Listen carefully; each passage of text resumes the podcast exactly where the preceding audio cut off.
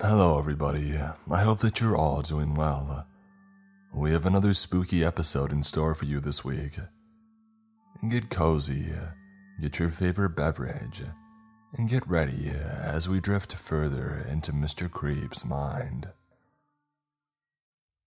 Every fall, my family plays the Better Behave game, written by Lighting Nations. Each year, when the leaves change color, my family plays a special game. The rules are simple don't misbehave, otherwise, you get a strike. We play until the first snowfall of the season. Then, whoever has the fewest strikes wins a prize. The person with the most gets taken away. Last year, my sister, Eliza, won, like always. I came second. George, my older brother, came third. And my other sister, Mary, came last. I was sad because I liked Mary way more than George and Eliza. But father said that if we didn't send her away, none of us would survive.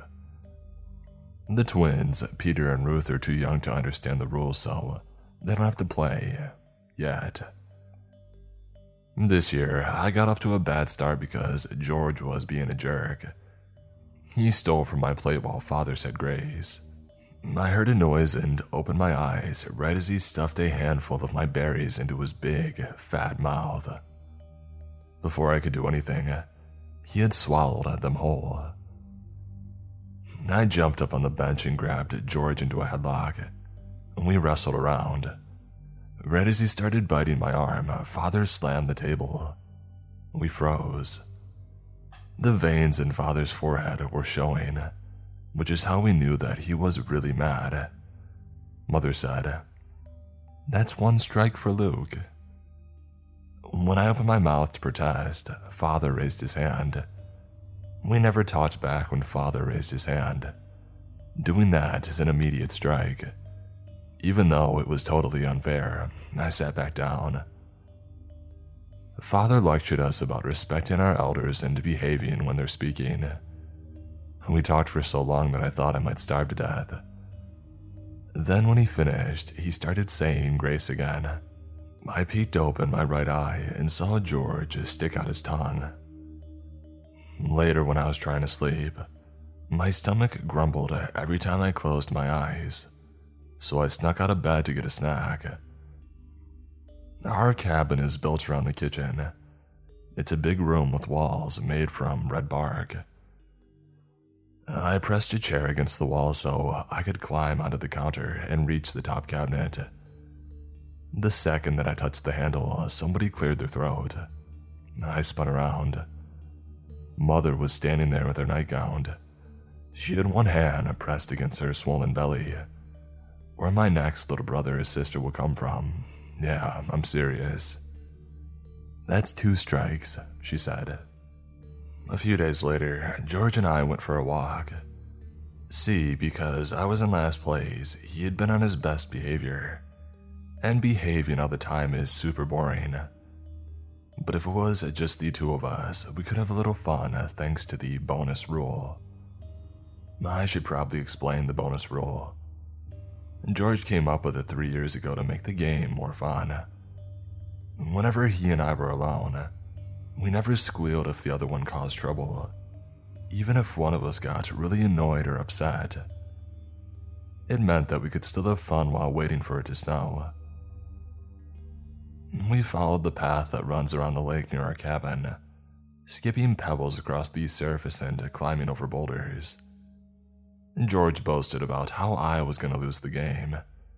He said that all he had to do was keep behaving and then uh, I would be the one to get taken away. No, I won't, I said. You're an idiot. Which means sooner or later you'll do something stupid and mess up. George punched me in the arm hard, and because of the bonus rule, if mother or father asked about the bruise that was starting to form, I had to make up an excuse. We came to a small clearing in the forest. In the middle, there was a smoldering fire pit. Somewhere behind us, a twig snapped. George said somebody was coming and that we should hide. While George crawled under a hedge, I looked back and realized the person coming was Eliza. She was following us. Eliza always wanted to hang out with us, but George said that she was boring and told her to pound sand every time she asked. I had an idea. I dared George to pull back a branch and let it hit whoever was coming in the face. You see, if George had hit one of the townspeople, I wouldn't be able to tell on him. But if he hit Eliza, I wouldn't have to. She would race straight home and do it for me. You're just trying to get me into trouble, he said. I started mimicking a chicken. George rolled his eyes. Do you really think I'm that gullible? Block, block, block, George, I asked. And George grabbed the branch and got into position. When Eliza stepped forward, he let go. It whipped around, lashing her in the face. She fell to her knees, holding her left eye. George laughed until he realized who he had hurt, and then he tried to help Eliza to her feet. He said, I'm sorry, over and over again. She shrugged him off and started heading back to the cabin. George grabbed a stick and offered it to Eliza. Here, you can hit me in the eye as revenge, just don't tell. He followed her out of the pit, begging her not to say anything, apologizing again and again. I punched the air. Strike one for George. When George realized that he couldn't stop Eliza from squealing, he charged after me. You knew that it was her. He had the same vein in his forehead that father gets. I ran, but not very far. George tackled me to the ground and punched my chest repeatedly. Mother and father wouldn't notice the marks there. We waited until sundown to return. George thought that father would have calmed down by then. Boy, was he wrong. Mother and father were waiting for us on the front porch. Eliza was sitting on mother's lap, her eyes all red and buffy. And Peter and Ruth were running around, chasing fireflies. Father stood as we walked up the path, and George gulped. That's strike one for George, Mother said. George walked right past them and straight into his room. He didn't even come out for dinner. Two weeks passed and nobody caused any trouble. I got this sinking feeling in my stomach like I was falling. We were getting really, really close to the first snow, and I was in last place. I would lay awake all night, worrying that when I looked outside in the morning, everything would be completely white. I kept expecting George to screw up, but he was super careful. If I was going to avoid getting taken away, I had to trick him into misbehaving again. Luckily, father made us start rationing food, and that meant George was always hungry, which meant that he was always on edge. One evening, we sat down to dinner and father started saying grace. I peeked open my left eye, checked that no one was watching, and put a handful of George's berries onto Eliza's plate. Then I deliberately bumped the table and pretended that I had had my eyes closed the whole time. George reached across the table shouting, Hey! Eliza slapped his hand away. They both grabbed her plate and wrestled over it. George accused Eliza of stealing his berries and she denied it. Father slammed the table. They both let go of the plate at the same time, sending it flying into the air. A shower of berries came down on Father's head. His forehead veins surfaced and he clenched his fist. Mother got up and began picking berries out of his beard. That's strike one for Eliza and strike two for George, she said. George, you and Luke are tied for last place. George opened his mouth to say something, but then father slammed the table so hard that we all jumped, even mother. Bed now. Eliza immediately got up and left. George looked like he was going to argue for a moment, but then he got up and stormed off. I wasn't sure whether father meant me as well, but I didn't want to take the chance, and I followed them back to the cabin. The next day, father sent George and me out to collect firewood. Eliza came with us. George wasn't happy about it, but father insisted that we take her. We wandered far away from the cabin, and then George asked Eliza if she wanted to play hide and seek. She jumped up and down. Yeah, you guys never let me play with you.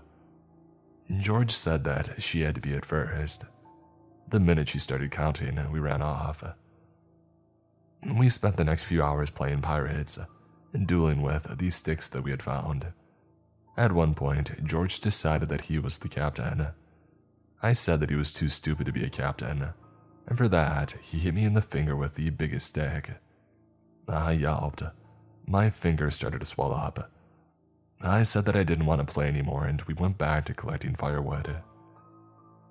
Lying beside a tree, I found a huge spider.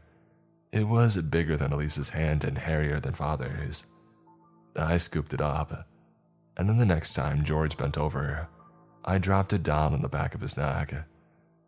He threw his sticks in the air and squealed like a girl. I nearly fell over laughing. Once he got the spider out of his shirt, he chased after me, tackled me to the ground, and sat on top of my chest. And then he stuffed moist, dead leaves into my mouth. As he did, a dark figure appeared beyond George's left shoulder. I tried to speak, but I couldn't. What's that, Luke? George asked. He was too busy laughing to notice that father was standing right behind him. A snowflake landed on the tip of George's nose. Next thing I knew, father grabbed him by the arm and said, George just lost. Father lifted George into the air and spun him around. Eliza was standing right behind them crying. George looked like he had seen a ghost. No fair, Luke misbehaved first, George shouted. He put a spider down my back, and he did it before it started snowing, so he should lose. I felt a knot in my stomach. I couldn't believe George broke the bonus rule. The father turned towards me. Luke, is this true? I thought the vein in his head was going to explode. Terrified, I spat out the leaves and shook my head. Father looked at George and then back at me. After a few seconds, he turned back around and dragged George towards the cabin. Eliza and I followed along quietly. Whenever George tried to speak, Father shook him and screamed, Shut up! Beside the front porch, Peter and Ruth were catching snowflakes on their tongues. Their noses were all red and shiny. Father stormed past them and up the stairs. Mother stood. George is this year's loser, he said. Mother ordered Eliza and I to our rooms. I waited for a second. Um, but. Now, Luke, Mother said angrily. I spent the next few hours curled up in a ball crying. George was the biggest jerk on the planet, but he still shouldn't have lost the game. He was right. I had misbehaved before it started snowing. I had to tell the truth, even if it meant getting sent away. With a deep breath, I got up and exited the room. A voice in the back of my head kept telling me to go back to bed. Why should I get taken away? It said. George was the meanie. He deserved it. And George was, and it was true.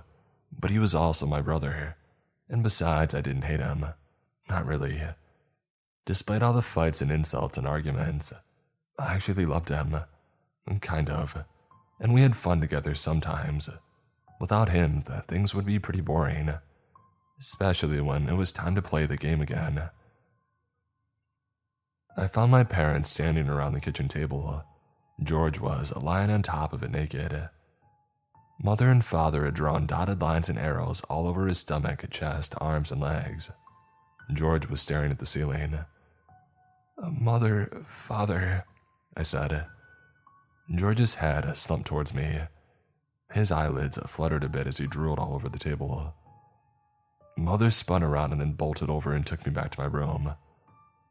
Luke, what are you doing up at this hour? We're getting ready to send George away. Go back to bed now. I have to tell you something.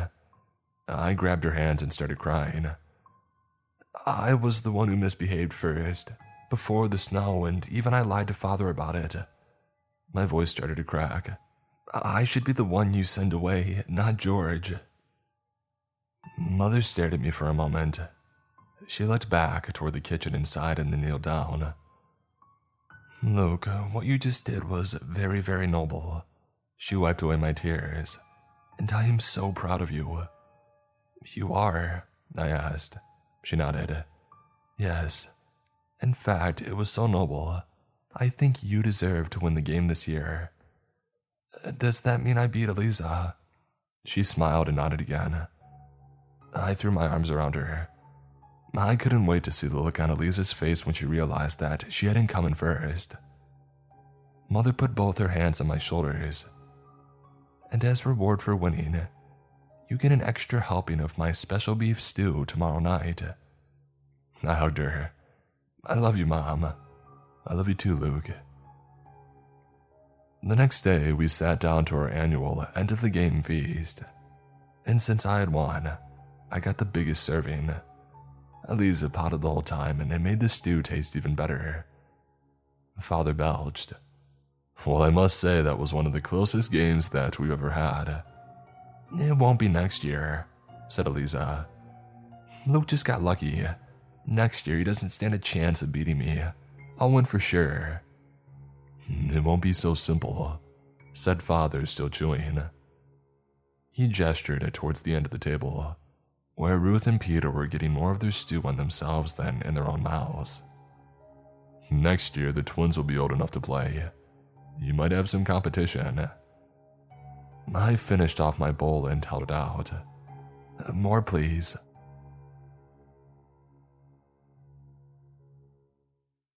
This week's episode of Creepscast is sponsored by the Audible Original Impact Winter. Listen to the new Audible Original Impact Winter from executive producers of The Walking Dead and the writer of Pacific Rim. It's a totally new, original saga created just for Audible. Presented in immersive 3D audio that dares you to pop in your earbuds and listen in the dark. In the near future, a comet hits the Earth and blots out the sun, and beastly creatures emerge in the sunless world, and they just might be vampires. Follow the story of two sisters, Darcy, who is a battle tested vampire hunter trying to save the world, and Hope, who is desperate for life to be normal again. We can all relate to that. Hear how a brave few fight to survive the impact winter and fight to live again. Visit audible.com slash survive and listen now to Impact Winter. The rescue mission was in the no-go zone in northern Alaska. That's why they sent me. Written by with Bite.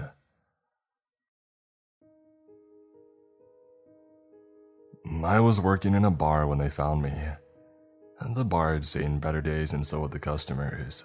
The greasy, shabbily dressed men with zero personal hygiene who sat at the corner drinking beer and complaining. There was nothing too petty for them to moan about, and I had long ago tuned them out. I stood there, blank faced, wiping down the bar and pulling yet another drink all day long and into the night. I'd been working at the bar for a couple of years and I had no plans to move on. Heck, I had no plans of any kind. As far as I was concerned, I had reached the end of the road.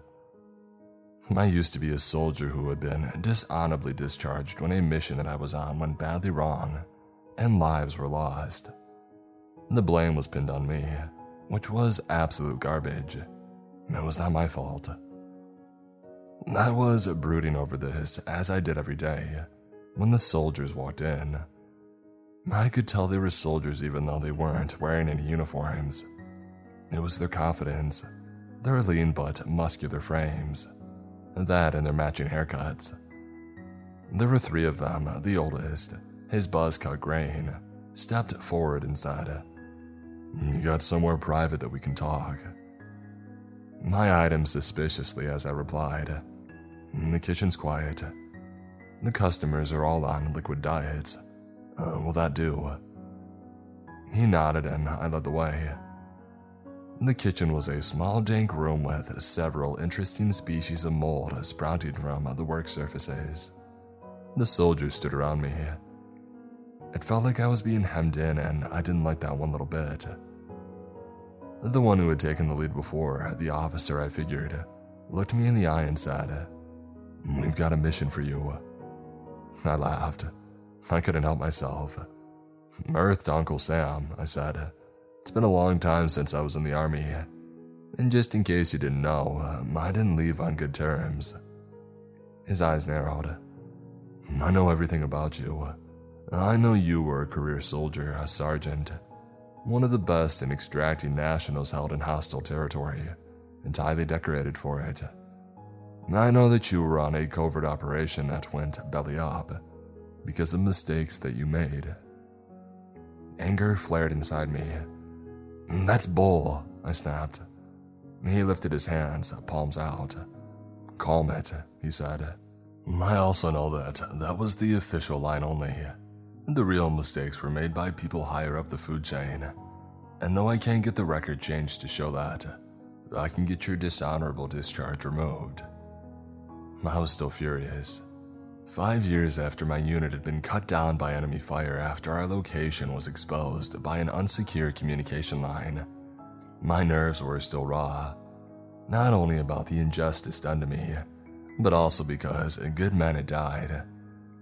I stared down at the floor, thought hard and fast, and made a decision. I looked back up. Talk, I said. He explained the mission. It was crazy, incredibly dangerous, with a minimal chance of success. When he had finished, I said, I do this and you guarantee that my name is cleared. Yes, he answered. You have my word. I did not trust him, but I had to. The army had been my life, and this was my chance at redemption. Six hours later, I was on a helicopter heading for northern Alaska. I had heard the name of the town that I was being sent to and a lot of wild stories about the place, even though what had happened there was absolutely classified. The army is good at keeping secrets from outsiders, but it is also packed to the gills with soldiers who like to share stories with their comrades over a drink. And I had been stationed with men who had been on the ground when Incident Zero had taken place. Incident Zero had happened almost a decade ago, an army transporter had been conveying a top secret load from an isolated research facility to a base south of the border. The town was the only populated area for thousands of miles around, and these soldiers in the transporter were meant to give it a wide berth. But they wanted a coffee, maybe a burger to go with it. So they had detoured and were trundling along the main street of the town when a drunk driver had collided with them. The drunk was traveling at speed and died instantly. The transporter was sent skidding off the road and into the diner that the soldiers had been planning on visiting. The load was compromised and a gas was released. The immediate aftermath was chaotic. Because of the remote location, it took more than 18 hours for troops to reach the area to try and contain the situation. One of the men who had been there described the scene to me as hell on earth. As I wondered how much had changed since then, adrenaline pumped through my body. I hadn't felt like this since my last mission, and to be honest, I was buzzing. No matter how low the odds of success were. I took one more look at the manila folder that I had been handed by the soldier with the graying buzz cut. There was a photo of a young woman in it. She was pretty, with a mischievous glint in her blue eyes. Her long blonde hair was in a ponytail. Her age was noted as 24, and she was the only daughter of a five star general. The file detailed her academic achievements and her criminal record. All minor offenses, but not the sort of thing the apple of daddy's eye should be getting up to at the weekend. It seemed the general's daughter had decided to rebel against authority, and now she had taken things a step further. After going through the papers he kept at home and discovering the ugly truth, she had traveled to the location of Incident Zero to film the area and expose what had really happened to the world's media the facts with the army and politicians had conspired to carefully cover up. She'd taunted her father about this a few days before and then her signal was lost, which is why they needed me. I was to go in light and fast, to find her and get her out alive, and destroy any footage that she had before she was delivered back to her father, presumably for something more serious than a grounding. I closed the folder, and we passed over the towering concrete wall that had been constructed by the army in the weeks following Incident Zero to turn the town into a no go zone, or so I thought. That wall wasn't much use in keeping the general's daughter out, I said into my radio. The reply crackled on my headset. It's not there for keeping things out. I took a deep breath, checked my firearm one more time. The town was just ahead. Hell had not gotten any more attractive over the last 10 years. Abandoned cars littered the streets, buildings were abandoned. Seconds later, the helicopter was skirting the ground and I was being given the signal to disembark. I jumped out and watched the helicopter rising back into the air. I was on my own. I scanned the immediate area through 160 degrees, saw broken windows, a shopping bag in the sidewalk six feet away from me, its contents spilled out, a truck. The driver's side door was open, and there were a pair of boots in the footwell. They looked old but in good condition, not the type of boots that you would just abandon. I walked over to the truck and peered in. There were foot bones in the boots, two complete sets, and dark stains on the dash that could have been mistaken for rust if you didn't know any better. I moved away from the dry blood that spread further throughout the interior of the truck and I moved on. To my left, the open door of a bar was banging against its frame in the wind. A sign painted on a still broken pane of glass in its window advertised half price drinks all day Sunday. There was more dried blood smeared across the inside of the window.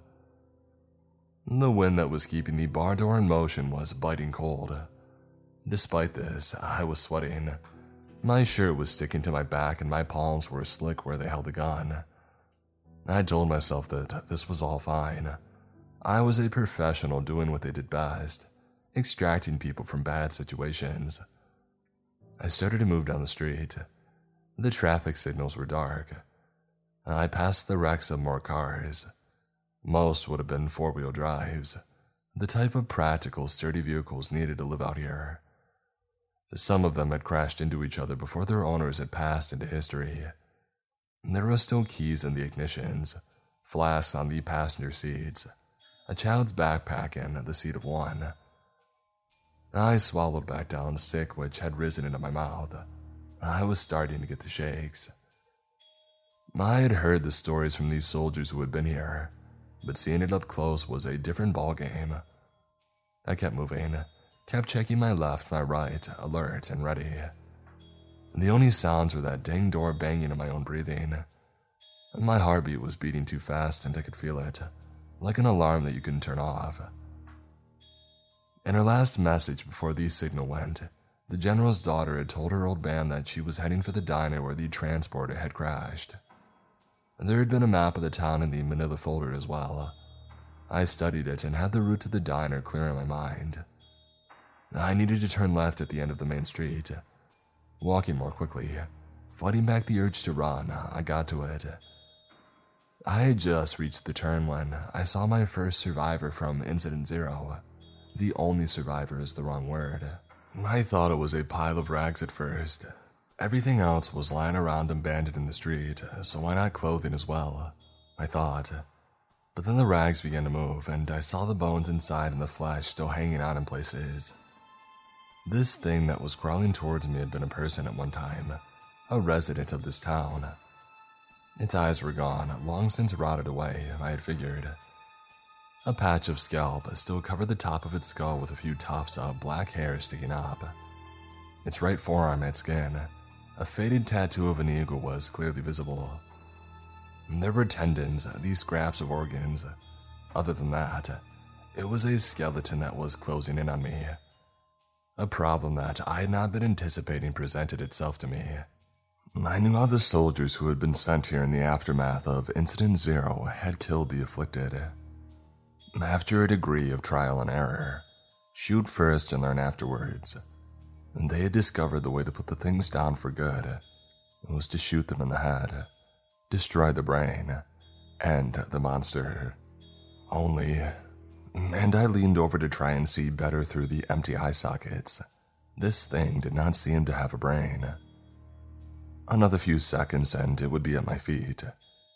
I swore and opened fire. Bullets tore through bone, separating skeletal limb from the remains of muscle until the thing lay in pieces. It twitched, jerked, seemed to be trying to fight on and reach me, but it was pretty much just human leftovers now. I did not know how many more there were still in the town. Almost the entire population had been turned into chaos following the crash and the release of the gas. The drunk driver was the first. To the horror of these soldiers who had been in the transporter, the driver's body dragged itself from the car and started walking towards them. The driver's head had been close to decapitated in the crash and it hung down to one side. Somehow, this had not stopped it from biting the first soldier and tearing a chunk out of his neck. This unfortunate soul turned minutes later and attacked his comrades. By nightfall, the newly dead owned the town. I know this because of the almost. One teenage boy managed to hide in the space under the porch of the local chapel and saw hell being born. He was rescued by the soldiers and taken to a secure hospital where he will probably see out the rest of his life. The transcripts of the interviews with him had also been in the manila folder. Poor kid. And poor me, if I did not get a move on. I ran this time, left, away from the main street. The crash transporter came into view. Its rear end had slammed into the window of the diner, and the cab at the front was twisted, almost on its side. There was no sign of the general's daughter. I decided to check out the diner first, and I clambered over the back of the transporter to get inside. Trashed plastic tables and chairs were scattered across the floor. Apart from the furniture of one corner booth, it was intact. A dead man sat there staring at me. It had a baseball cap on and big black framed spectacles. Behind them, the remains of eyeballs peered out. The rest of it was better preserved than the last thing I had encountered as well. There were gaping wounds in its face, and the skin of its hands were hideously decayed. Apart from that, it looked in pretty good shape considering all things. It certainly got to its feet quick enough and started to shuffle towards me. Its arms were held out in front and it was moaning.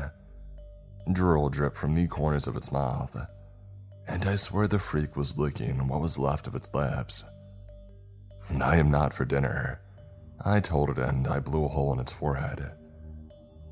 I stood there for a moment. I wondered if what the soldiers had said about totaling the brain was true. And then it fell into its knees and face planted the linoleum floor. My shoulders dropped.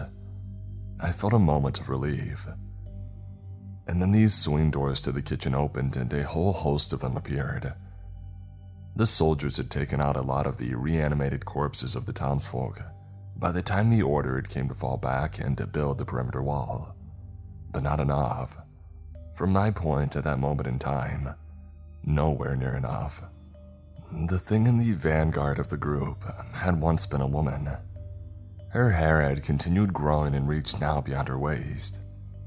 The skin on her face hung off under her eyes, like she was weeping tears made of pale flesh.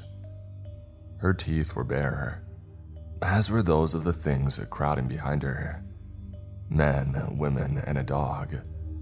A great hulking thing whose veins were exposed to the gums where its snout had decayed away.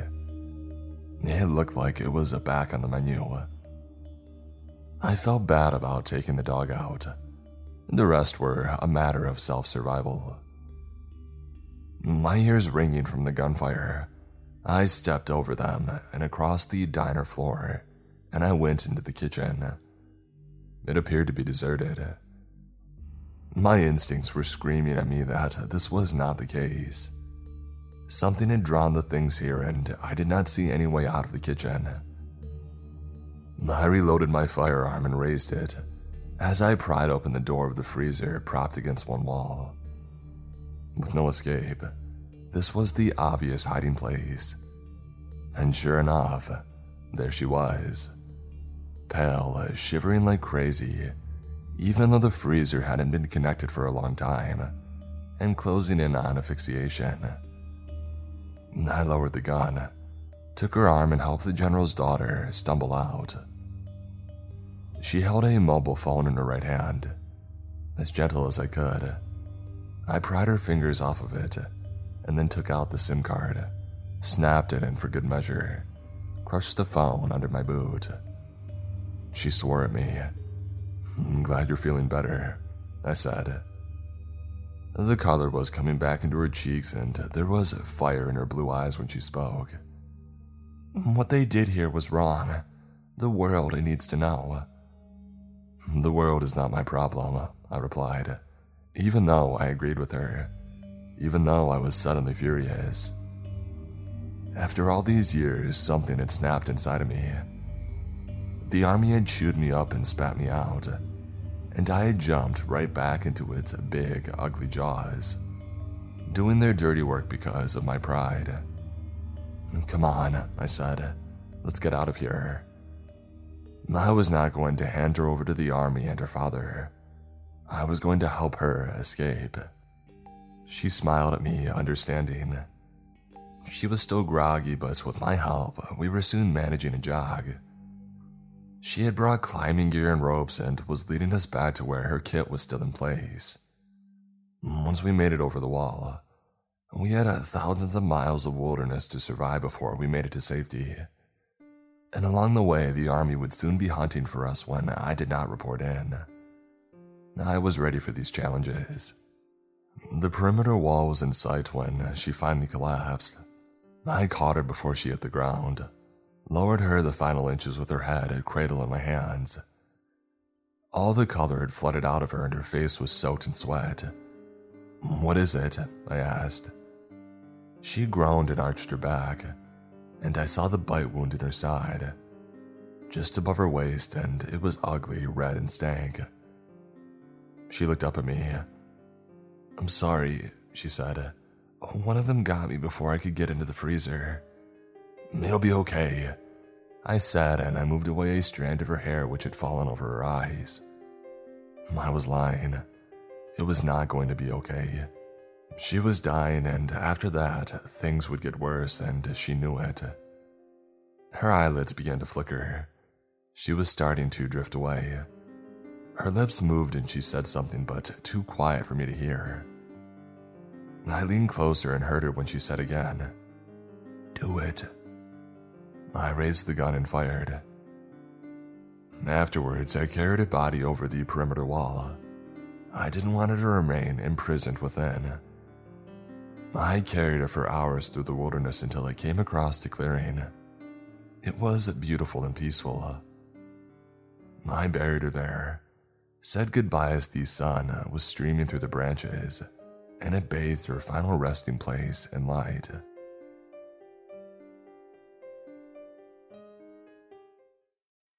I invented a list of strange rules for my stupid office job.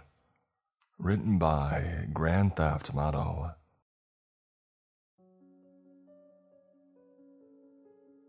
I really hate rules. Whether you call them laws or guidelines or regulations or codes or whatever, rules are just another form of capitalist BS. I don't care if you put them in a list, write them in a book, or tattoo them on your butt. I ain't going to follow them. No shirt, no shoes, no service. And screw that and screw you. How about no shirt, no shoes, and I take a leak on the wall? Idiot. Alright, if you made it past that opening, you're probably alright and open to hearing what I have to say. I messed up big time. Let me start from the first day in the office and paint you a picture with my words and that kind of stuff. So, imagine me walking into an office building around 10 ish one morning, about a week ago. I look good I've got on a freshly ironed Oxford, shiny shoes, and even a frickin' tie. like a tie tie. The physical embodiment of rules and structure. A silken capitalist news. I hated the tie, but I wanted to fit in on my first day on the job. You see, I had a plan, a strategy. I was going to take society down from the inside. I was Odysseus, and this random office supply store office was my Trojan horse. You see, I'd been applying to jobs and going on interviews for weeks, just for the fun of it. It seemed like a great way to waste a Tuesday afternoon, especially if I got loaded first. The goal of the game was to waste as much of their time as possible. I am wildly unqualified for pretty much every position, except for a missionary, you dig. So imagine my surprise when I actually got hired. They must have been hard up for staff like you wouldn't believe. I nearly turned them down, but that's when inspiration struck. How could I bring down the system from inside the system, you ask? With a list of rules. Rewind your brain to that image of me walking into the office for my first day. My shirt is crisp. My hair could legally be classified as an oil spill. And I'm giving off some big disco energy. I don't report to HR like they told me because that's a rule. Instead, I walk confidently into the break room for a cup of free coffee and some free food from the fridge. They actually name their food here, which I think is weird, but hey, different strokes.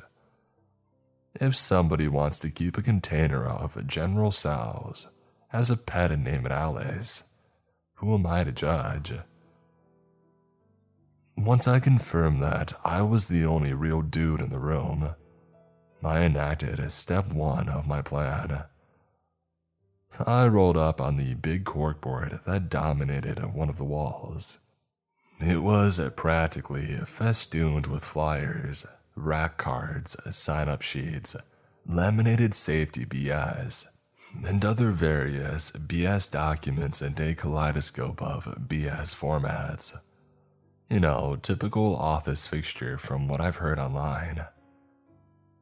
I did a quick one two glance to make sure that I was still alone. Uh, and then I pulled out the list of my rules from my back pocket and stapled them in a place of honor in the middle of the board.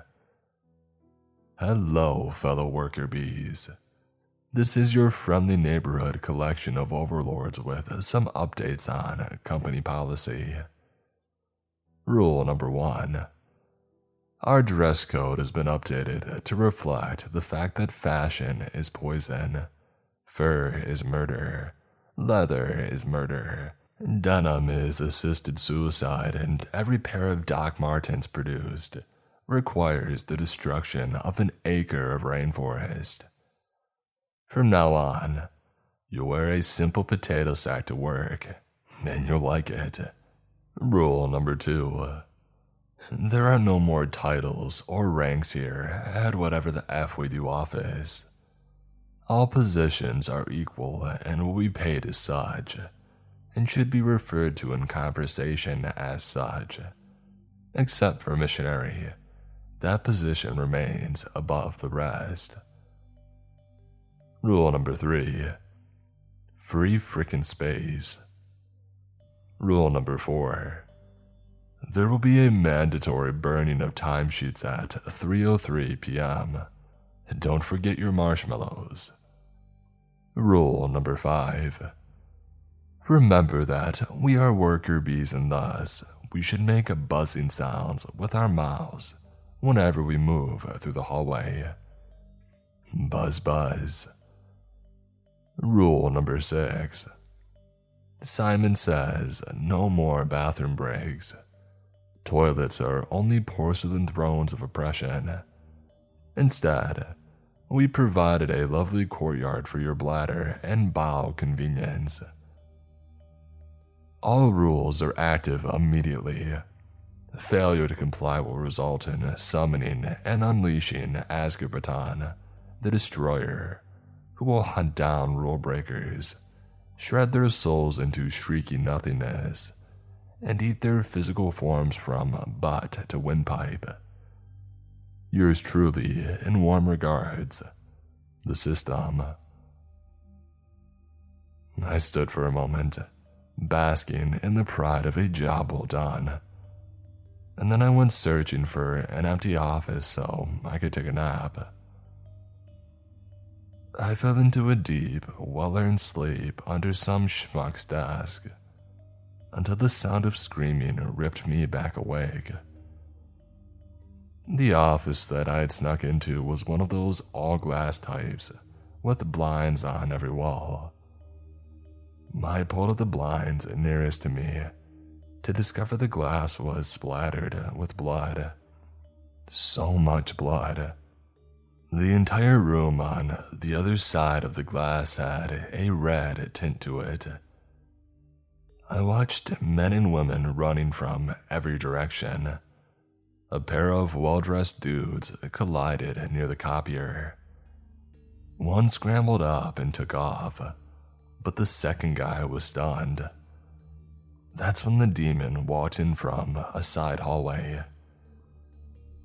Gun to my head, if you asked me what kind of person I was, I would probably say brave, even borderline heroic. Certainly hard to rattle. But when I saw the creature, I released a scream of absolute horror from my mouth and a stream of utter terror from another part of my body. The demon was at least eight feet tall, with reddish amber skin, and built like a freaking brick house. Even his biceps had abs. A skirt of hissing snags hung from the monster's waist. Azkaban the Destroyer he was real and he was here. Oh, crap, crap, crap, I whispered, ducking behind the nearby blinds as the demon scanned the room. Ah, I didn't think Azkaban was real. The name came up in one of the Warlocks versus the Patriarchy chat rooms that I frequented, but I assumed it was somebody's D&D homebrew or something not a living, breathing demon. I peeked from around the blinds to see the man who had fallen by the copier crawling away from Azkaban. The creature reached out a long arm, which grew longer and longer every second, until he could grab a handful of the dude's hair. It only looked like the demon had tugged a casual twitch of the wrist. But somehow it managed to yank all of the man's hair and half of his skin from his body. Red meat and twitching muscles lay exposed in his back.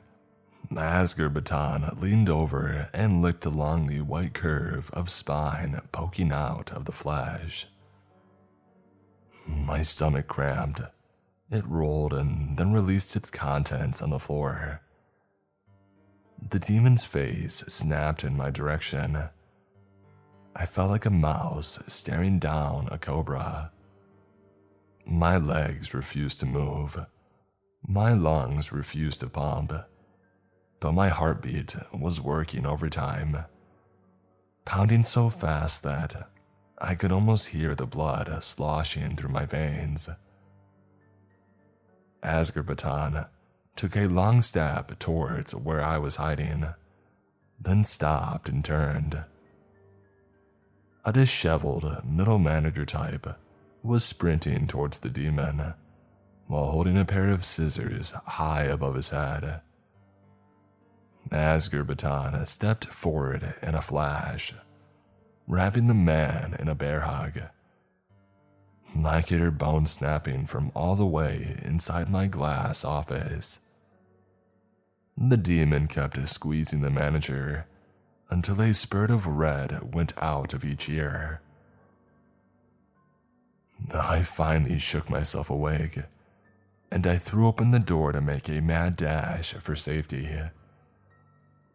Behind me, I could hear the man and the creature's embrace scream in higher and higher octaves until the sound suddenly ended with a wet, ripping noise.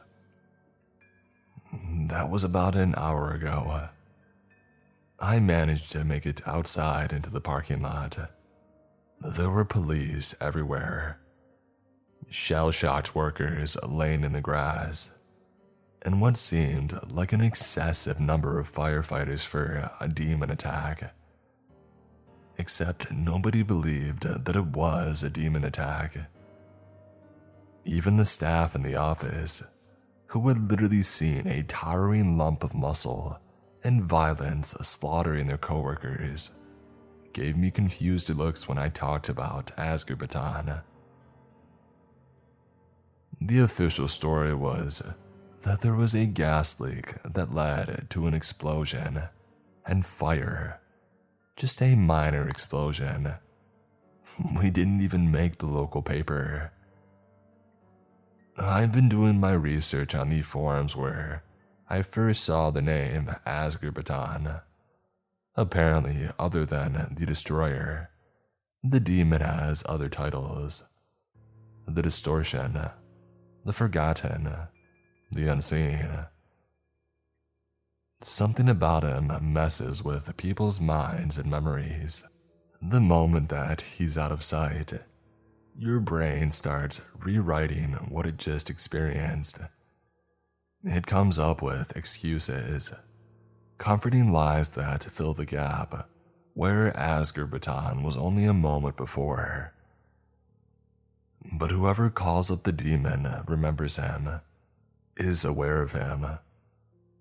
I remember him, so I guess that makes me his master.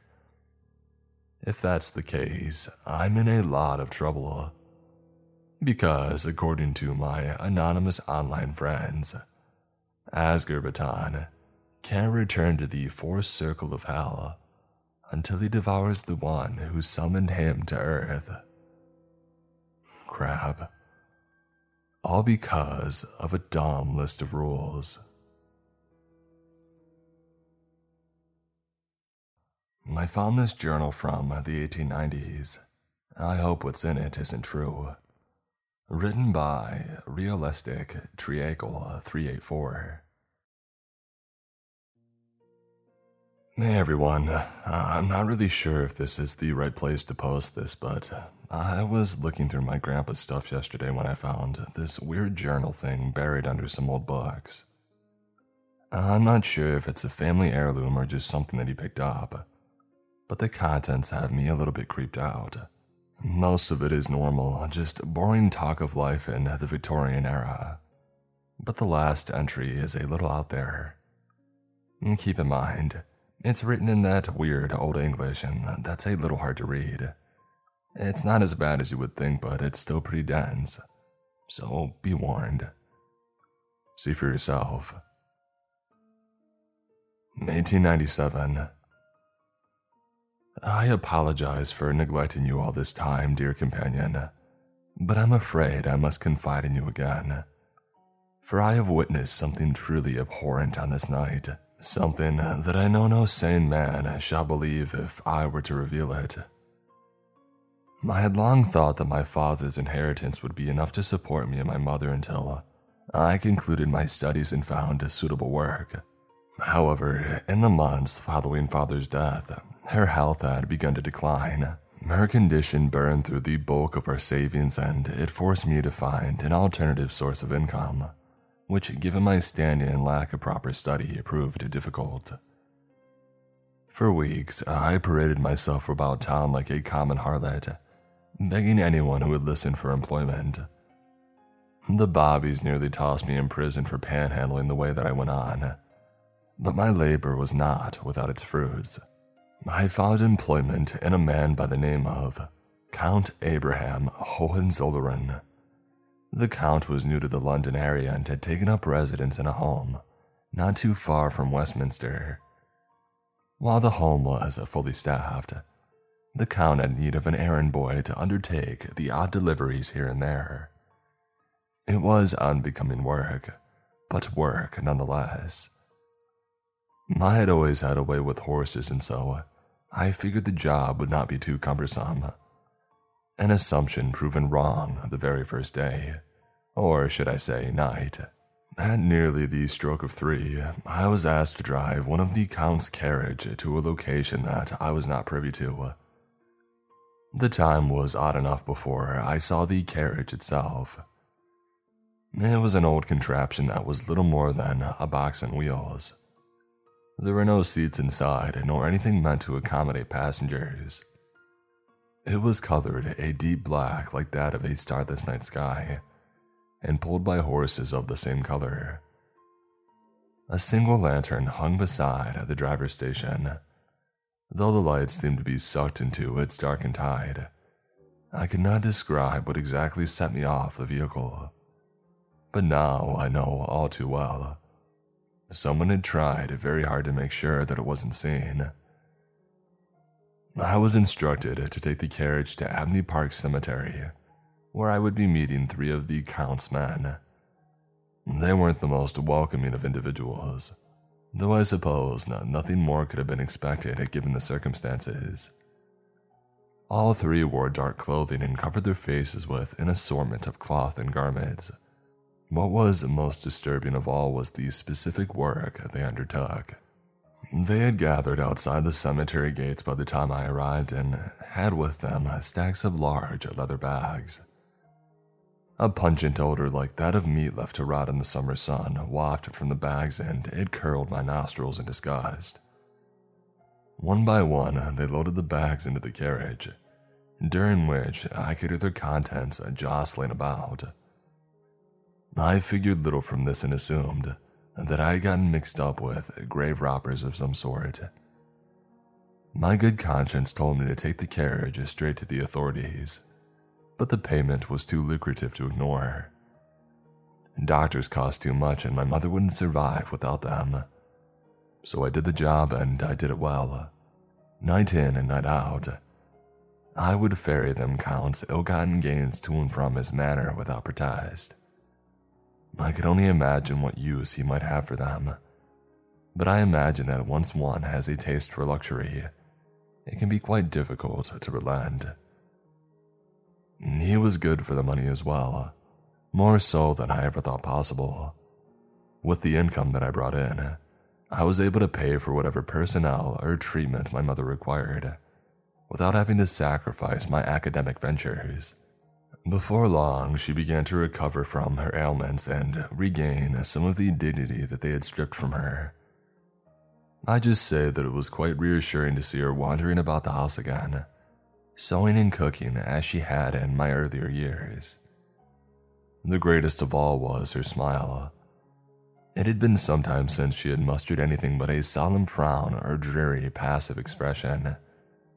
I did not blame her for this, though I could not help but feel resentful towards her. In the months since my father's death, our roles had taken something of a reversal. She, the bedridden, mewling beggar, and I, the stiff lipped provider. I know in the deepest corner of my heart, it is no fault of her, but I hated her all the same. We had already lost so much dignity in her squalor. The least she could have done was not pout like a common field hand.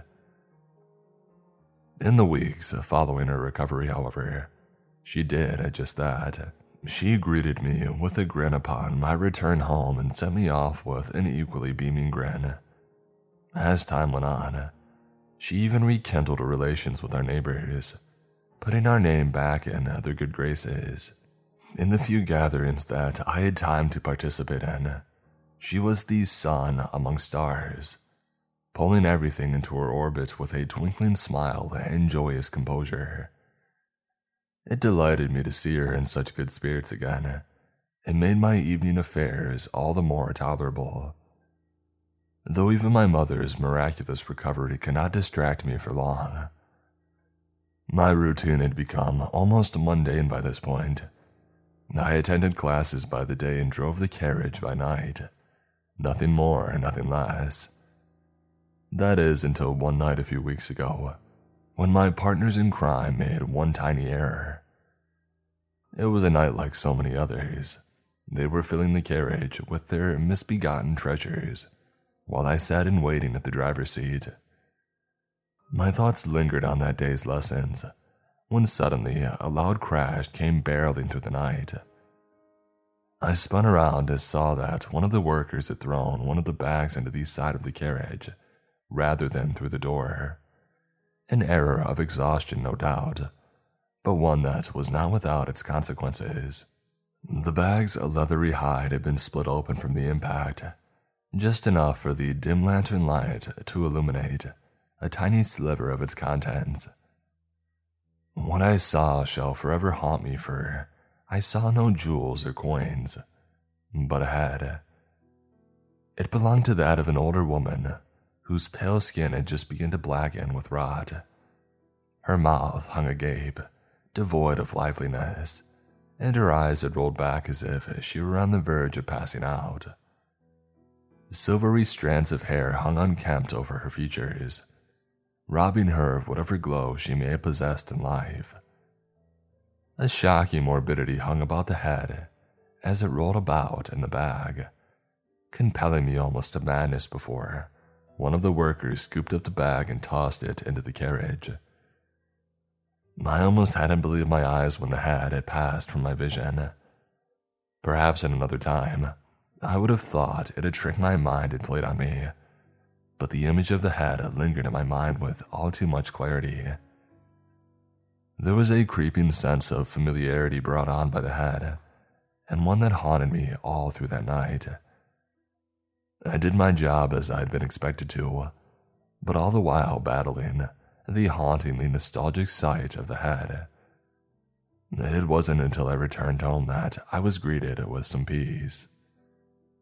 My mother knew there was something wrong with me.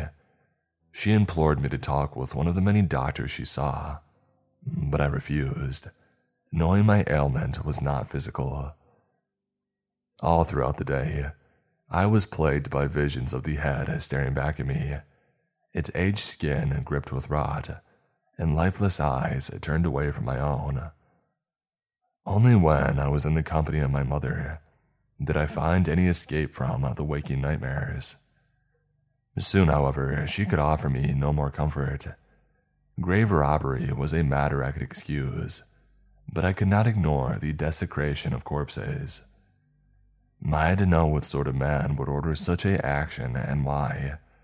So, with what little free time I had, I endeavored to learn just that. My research proved quite fruitful before long. Count Abraham was well known in his home country where he had dined with the likes of the Kaiser. He had been born heir to their house and had spent most of his youth cultivating an extensive understanding of the sciences. By age 17, he had graduated from the University of Munich and was heralded in many circles of academia even here in London, as one of the greatest minds of the modern era. Though what specifically he studied is hard to say, his education was such that he had expertise into all realms of knowledge, though he seemed to have something of a leaning to the sciences of life.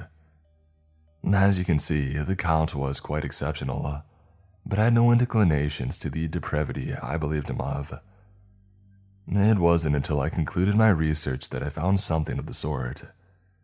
In 1895, a fire had broken out at the Count ancestral home, the castle of his elders. All of the staff were killed, but the body of him was never found. Strangest of all, I witnessed to the event report seeing a man fleeing from the inferno while dragging a sack of something behind him. The local authorities believed this man to have been the culprit, and while I agreed, I did not think it was the full story. I am not sure what else I would have recovered had my investigations persisted. Unfortunately, the Lord had other plans in mind. My mother's health had resumed its decline in the midst of my investigations. Little by little, she inched her way back to her bed and soon passed from this world with a smile on her face. She would have been proud of the way that it happened and the events that proceeded afterwards. The entire neighborhood came to mourn the loss of her and watch as she was lowered in the earth beside my father. I hold no regrets for her, only that she could have seen how loved she was in the end. Life was hollow for the weeks after her passing. The house was left hollow without her presence and the smile that so many have enjoyed. Some day I found myself lingering outside what had been her bedroom, praying that when I stepped inside, I would find her laying where she had always been, with rosy cheeks and flashing teeth. I never realized just how much I needed that until she was gone. And time had yet begun to mend such a wound when it was ripped open once again.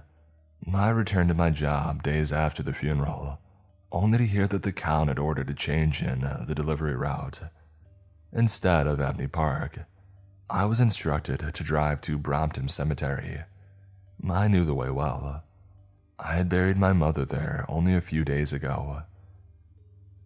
In many ways, the job was exactly the same as it had been. I drove through the night, arrived at the cemetery, and waited while the men unloaded their haul in the carriage. All the while, however, I was plagued with thoughts of who had been dug up. I didn't dare look at the backs for fear of which deathly drained face I might have seen staring back at me. Yet my ignorance was all but fertile soil for my dread to grow from. By the time that I returned to the manor, I could tolerate no more dread of filled wonderings. I had to know what exactly it was that was transpiring it. Making my way into the manor itself was rather simple.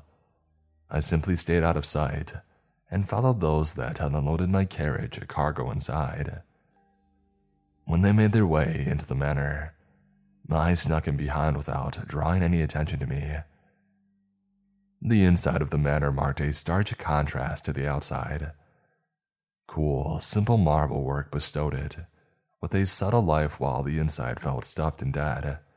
Thousands of components compounding together yet adding nothing. Its manor's trappings were regal beyond compare, almost too much so. Every inch of floor was covered in a layer of a decorated carpeting. The shapes woven across their faces were so intricate that one could get lost in their sprawling patterns and majestic caricatures. It almost hurt to look at, as if the mind could seldom process the sheer magnitude of the designs. The walls departed from this outline very little, being stuffed to the breaking point with exalted items swords, shields, guns, portraits, armor, tapestries. Anything one would have expected to find in a museum had been strung up against the walls. Some were even stacked atop each other when the owner had run out of room, forming a thick, jaded layer of paraphernalia eclipsing the true wall.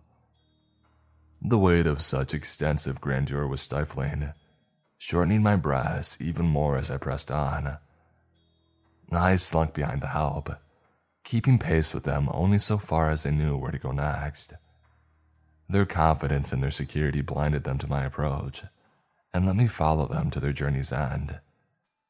In the center of the manor, or what I believe to be the center, are a set of doors adorned in more jewels and precious stones than the king himself. Had I not known better, I would have thought them to be the gates of paradise themselves. I could not see behind the doors for at no point were these staff members moving through them. My chance might have come as they completed their tasks and wandered off to attend to their other duties, only for the very last one to lock it shut behind her. I would have snuck my way out of the manor had I not noticed what the servant had clutched in her arms. It looked like a slab of meat wrapped in paper like the kind one would leave a butcher shop with. Knowing what had been brought into that room, I elected to follow the servant after all others had filled away. She climbed the many steps to the top floor of the manor, while I crept behind her and heard until she arrived at another peculiar door. This one was not as ornate as the previous ones, but if I had to summarize its peculiarity, the rest of the house seemed to have grown from it like roots from a tree. Rings of items spread out from the door, carrying with them some semblance of uniformity. The closer one drew to the door, the less and less clutter covered the walls, giving one a view of the oddly uneven brickwork beneath. Countless stones of varying shapes and size and hues had been sealed together with mortar that dripped out over them.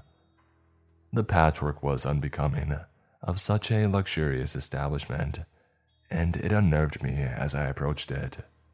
The servant undid the lock on the door and gently pushed it open. A vigorous beam of light came bursting out into the hallway, blinding me in its contrast between uh, the dim halls. The servant slipped inside before long as I crept to catch the door before it shut. I did not slip inside after her, I electing instead to linger by the door and peer through the crack that the light streamed from. Inside was a place I assumed was a dressing room of sorts, albeit one that had been expanded to its zenith. The ceiling easily rose another story, with the oddly barren walls colored a white as pure as snow. A chandelier hung over the room from which a flickering candlelight was cast outwards in every direction. Shadows danced across the floor, which was covered in an assortment of papers scattered haphazardly across the floor. I could make out little of what was transcribed on them, but what I could discern seemed to be anatomical diagrams of the human body. I even recognized a few from my university's medical studies. In the very back of the room, however, lay that which drew all my attention. A dressing table was propped against the back wall, but it was adorned with beautification products like my mother's had. Rather, the only items it housed were string and needles, as if he was preparing to quilt something together. Sitting before the uh, display was a figure whose details I could not ascertain. His body was covered in a silken robe that glistened in the candlelight, his face obscured by a hood that he had pulled over his head. His back faced the doorway from which I spied and the servant approached, making further identification impossible. The woman was in clear distress as she approached. Her posture became rigid like stone and her steps slowed the closer she drew to our mutual benefactor. I can only imagine what horror contorted her expressions. She was quick to lay the package down on the dressing table, scurry back and say, The portion you requested, my gracious lord. The figure's head turned ever so slightly to gaze at the parchment, and asked in a voice tattered and mangled like shattered glass, Not too old, I hope. Yes, my gracious lord. This specimen was 54 when she died. The man slowly extended a hand out to rest on the parchment, a simple act that elicited a surge of horror within me. The hand that slipped from his robe, a patchwork of color of every shade on God's green earth white, black, and even yellow, all sewn together with thread into a quilt of human skin. The fingers themselves were also mismatched some were withered like that of an elder, another were thick and callous laced, and one was so small and frail I swear it must have belonged to a child. I had to clasp the hand over my mouth to suppress the gasp that would have escaped. My eyes could not turn away from the sight, nor stop themselves from absorbing every detail of the scene. They raced along, every string laced through that skin, only to watch them disappear into the folds of his robe. I should have fled from the sight as any sane man would have, but a fierce union of fear and morbid curiosity froze me to the spot. The mismatched hand pulled the package in front of the figure, obscuring it from my view. Good. The man moaned as if he were spitting out his last words before suddenly barking. Leave. As if a dog from the starting line, the woman burst from the spot and fled back to the door. Her rush was such that I barely had time to dodge aside, and when she did come barreling through the doors, she did not notice me crouching beside it before speeding off down the stairs, I assumed she was too desperate to flee from the man to notice someone slinking in the shadows. Uh, I should have also fled then and there, but I had only found more questions instead of answers. Against all better judgments, I stayed at the door and kept my eyes trained on at the figure inside. I heard the tearing off the parcel before I spied his ill-assorted hand snatching up needle and thread from the table. A terrible sound rang through the room like the tearing of wet meat, as I saw their hands fiddle with the parcel's contents. Spurts of a dark fluid sprayed out across the table, along with tiny bits of some strange solid matter, whose origin I still refused to contemplate. Despite the gruesome connotations, I was not deterred. If anything, I was drawn in by the display of a lack thereof. I had to know what depraved madness was being performed in that infernal place, and more importantly, what it was being performed on. My questions compounded with every second that I remained, and I slowly crept into the room, straining to see what work the figure was conducting. Soon, however, the figure stopped their fumbling and looked straight into the mirror. Every atom of air froze as the man turned his head from side to side. Beautiful, he muttered like a sculptor inspecting his masterpiece. I couldn't wait a moment longer. I had to know what was going on, even if to the death of me. As it turns out, that wasn't hyperbole. In my ravenous curiosity, I leaned into the room just too much and outright lost my balance. I regained it quite easily, but I had to slam a foot down in order to do so, which sent a thunderous echo racing through the room. My heart stopped dead in its tracks at that moment, as if suddenly the entire world had turned its eyes to me. In an instant, the figure spun in its seat and showed to me the most gut wrenching sight that I will ever see. I had hoped to merely have seen a patchwork face staring back at me, but instead, I saw that of my mother gazing across the room with that jubilant grin beaming back at me. Lined her face was a ring of stitchwork securing it in place, connected to a needle in the figure's hand by a bloody thread. Do not mistake what I say. It was not merely an elderly woman's face, it was my mother's. I could never mistake that smile.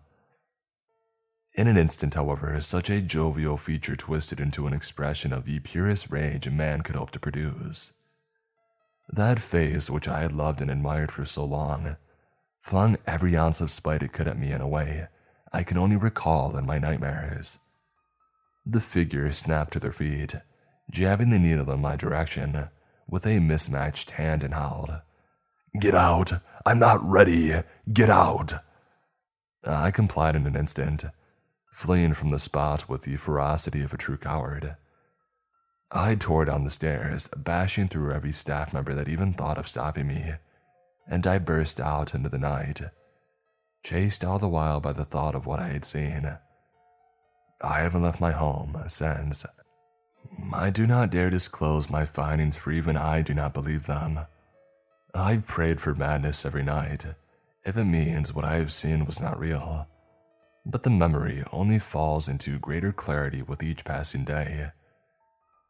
My thoughts are plagued with the questions that I have been left with. I wonder what I even saw that night. Perhaps it was the content question, though I pray that is not the truth. I could not imagine a world where a man could subject himself to such a disfiguration. But what else could it be? Whatever that abomination is, its words had plagued me above all else. I fear what might happen when it is ready, or even what ready may look like for that demon. A part of me does not dare to imagine what beastly creation could be birthed from such an outcome. Yet another theory haunts me even more. I saw what that creature had done to itself the parts that it had stitched to itself. Mangled as they were, they were human nonetheless. I fear that its end goal is to be human enough to walk invisible amongst our ranks, and for what reason I cannot say, nor do I wish to know. I only dread the day when such a demon is allowed to tread where it wishes and to do as it pleases, when it is no longer satiated um, by the dead alone. My fear I was a security guard for the devil. Written by Avatar of Horror. There is evil in this world. I'm sure of that now more than ever. I grew up in a strict Roman Catholic household and was taught by nuns as early as I can recall that the devil was out there and that I needed to be strong to fight it off. After recent events, I'm not so sure that begins to describe that struggle. After serving in the army, I got my pension and got hooked up by a friend with a security company called Cerberus. The company had a bit of a shady reputation, but it was easy money. Mostly just sitting at a desk at corporate sites and wandering hallways at night. My boss called me a month ago and asked if I might be interested in providing security for a very special site. When he told me how much they were offering from the role, I dang near fell out of my chair.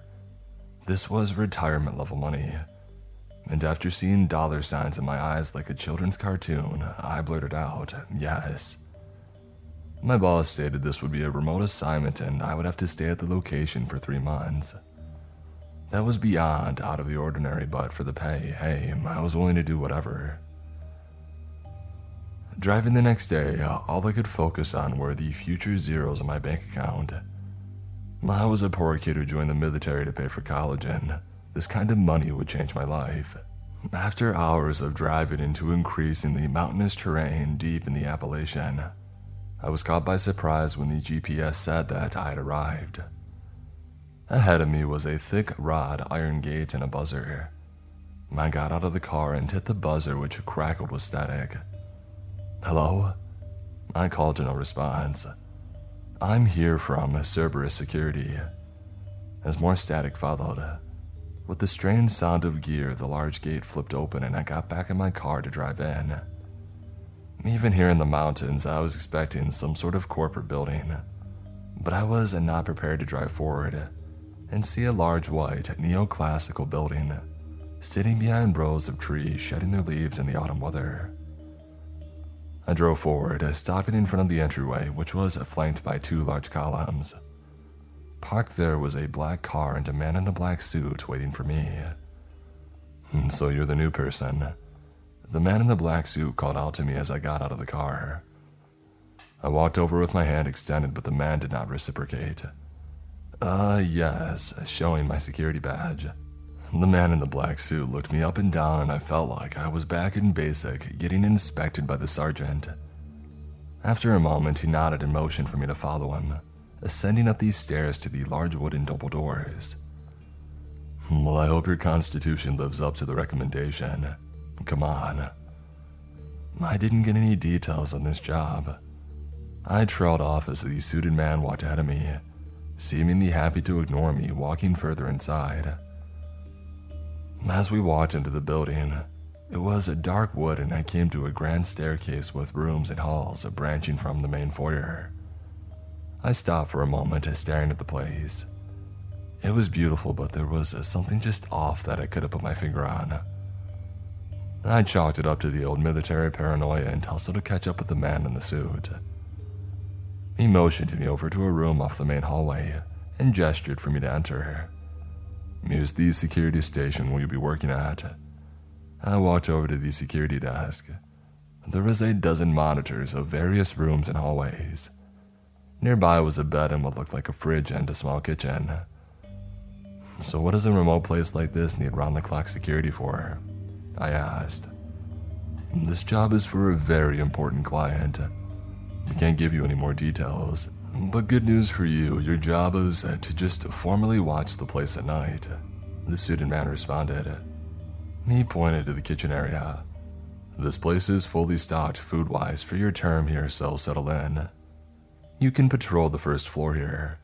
If a door is locked, just leave it alone. The second floor isn't off limits, but it's just a bedroom, so no sleeping up there. He paused.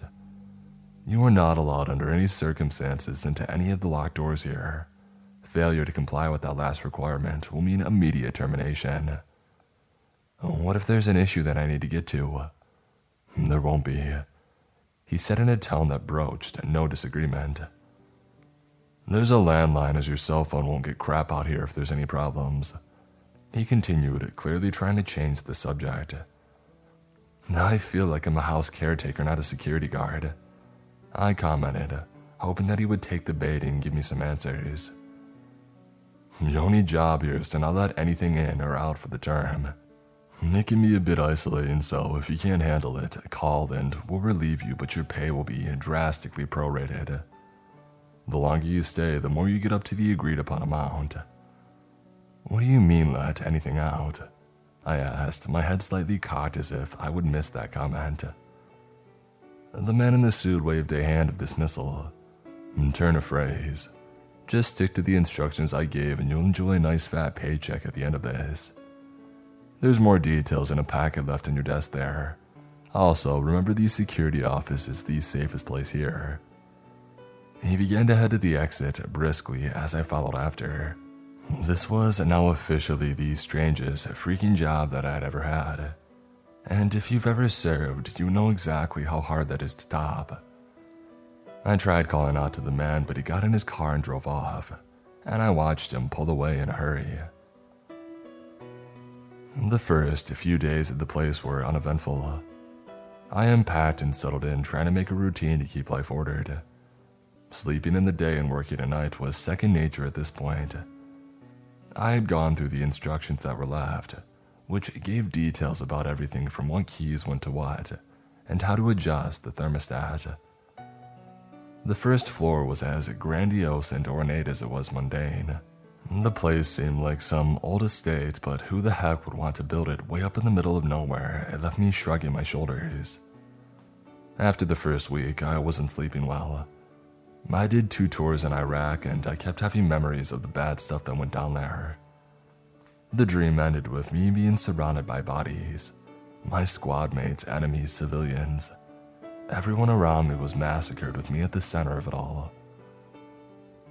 My alarm went off to start the night shift, and I woke up in a cold sweat. Grabbing a coffee and shaking off the dream that I sat down at these security monitors as I had for the last few days. A whole lot of nothing as usual. I took another swig of coffee when something caught my eye on the monitor in the main hallway. It was a dark movement across the screen, and I blinked a few times to make sure, but nothing was there.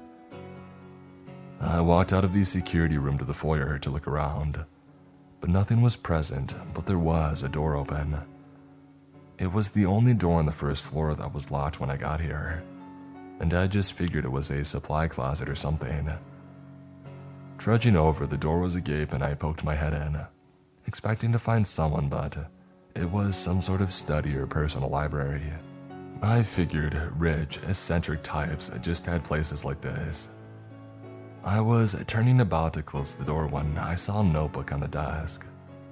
If you ask me even now why I went and looked, I don't know, but there was something about it that called to me.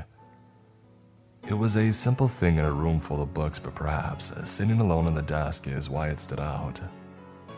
The small emblem of Cerberus Security was emblazoned on its front. I picked it up and opened a random page, and was a bit disappointed that it was all gibberish. It was written over and over again, so I remember it though, even now. I don't know what it means. GUR 6 GU TNGR PNY YF. I flipped to the first page and thankfully it was legible. It was a log. The notations were all time and location in the house like it was tracking something. Not knowing what any of it meant, I grabbed the book and went back to the security office. I kept on the lookout that night, but no other blackness or strange things occurred. Well, until I fell asleep. Again, the dream came. I was alone, surrounded by bodies everywhere. I called out for help for anyone to save me from these sights, and a voice came back Release me. The buzzing of the alarm woke me as sweat drenched my bed as my breathing was heavy. I read the book again after I got up. From the dates and locations, it slowly got less legible. And then it was this same thing over and over again before it stopped, The place was definitely getting on my nerves, but the fortune in my future puts a doubt aside. I won't forget it until the day I leave this earth, as that night at 6:12 p.m., a black shadow darted across the monitor in the main entryway. Rushing out of the security room, I caught a glimpse of the darkness running down one of the hallways and I chased after. I turned the corner and there was nothing except the seemingly endless corridor. What the heck was that? I called out, half expecting a response. I walked down the hallway with each step feeling like it was a mile in length. When I reached the end, there was a wooden door like the rest, but it had no door handle. My palm was placed on the door handle before I even really thought about what I was doing. There was what I can only describe as an energy to it, a life. My ear was on the door next, like I was a child listening to my parents. There was a throbbing sound, like a heartbeat, and I shot backwards, stumbling and falling. Now, screw this. I called out and rushed back to the security office and I grabbed the landline. I smashed the keys listed next to the phone as the dial tone and a deep voice answered. Are you okay? What is this place? What am I doing here? A silence was on the other end. Are you okay? My breathing was returning to normal. Yeah, no, I don't know. There's some strange stuff here. I want out. More silence greeted me. Remember, if you leave, you will not receive full payment. I don't know what freaky stuff is going on up here, but it's not worth it. Your pay will be doubled if you complete the assignment. The response was quick as if it was expected. I froze. That was a sum of money I couldn't even comprehend. Double? Yes, but you must complete your term there. What is in here that is worth that much money? What am I providing security for? Silence again. Are you agreeing to stay? I swore about a dozen times before responding. Fine, yes, but if this gets more crazy, I'm out of here no matter what. Another long pause. You didn't go in any of the locked rooms, did you? I thought back to the study and the handle this door. No. Good, just remember, the security office is the safest place in the building. The other end of the phone hung up.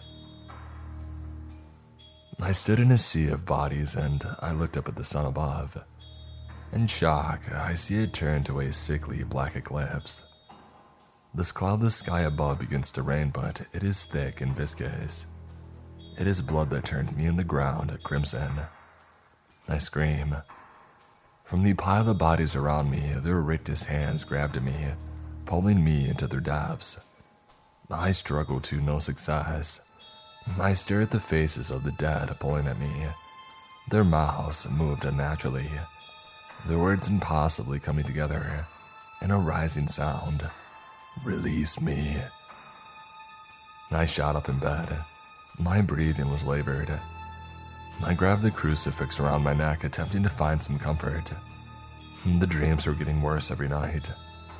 I dreaded sleep, and the exhaustion was getting to me. I had confined myself to the security room. I figured if this was all in my head, then there wasn't a need for me to leave, and if I wasn't crazy, uh, well, best to stay in the area that monitored everything. Uh. I kept going back to the logbook. Uh, was it tracking the same thing that I saw too? I feared that this was the last security guard's work. I feared what that meant for me. The hour was late, and on the monitor for the foyer, a black shadow crossed the screen. I closed my eyes. It's all just in your head. It's in your head. It's not real opening them back up like a child hiding from a monster under their bed. The monitor was clear and I breathed a sigh of relief. The dozen monitors then blinked in unison as the feeds cut to static. No, no, no, come on, you piece of crap. I called out in anger, hitting the side of the screens as if that would somehow fix it. A guttural and bestial cry was heard outside the security office as I froze. It was as if the house itself was groaning in anguish. Swearing at myself, I opened the door to the security room and poked my head out cautiously. And the lights in the hallway were off, which would not have been the case. I had left all the lights on since I got here. Another groaning sound and my skin crawled. I rushed back to the security room and grabbed the landline, but there was no dial tone. I threw the phone down and grabbed my flashlight. Illuminating the dark hallways, I raced to the main doors. I was done with this crap.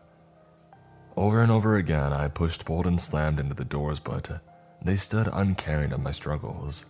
I remembered there was an electronic lock on the door, but with no power, they seemed sealed. I would need to find a breaker or something to reset the system. I headed back to the security office, though it felt like I was trudging in mud through the darkness to get there. A tingle on the neck, and I snapped around to find only my flashlight's beam. A whisper from back where I had come from Help me! And I ran as fast as possible. Inside the normally low lit room, there were symbols glowing on the walls. I am enough of a man of faith to know what pentagrams look like and they were etched again and again on the walls. The sigil burned in shades of orange and crimson, and their sight made my senses hurt. I fought through the disorientation to get to the instructions packet. The groaning sounds outside the room seemed to get louder and louder as I searched. Frantically, I found the listing for the circuit room, and my heart sank. It was at the end of the hallway next to the door with no handle. As I walked through the dark hallway, I had millions of questions and simultaneously didn't care. All I wanted was to get out of this accursed place. The corridor off the main hallway seemed to stretch for eternity. My flashlight was inexplicably unable to penetrate fully into the darkness ahead. Each door along the hallway I went past appeared warped in shapes, bending at unnatural angles.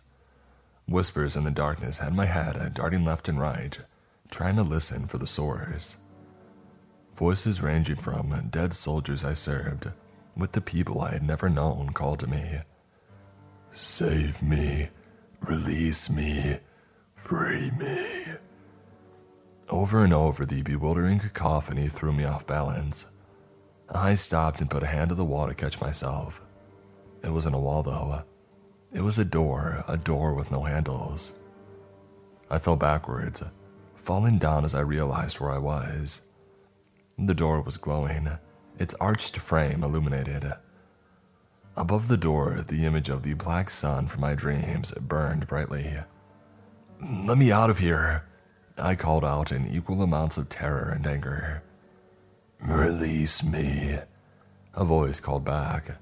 A handprint appeared on the door. Let me out.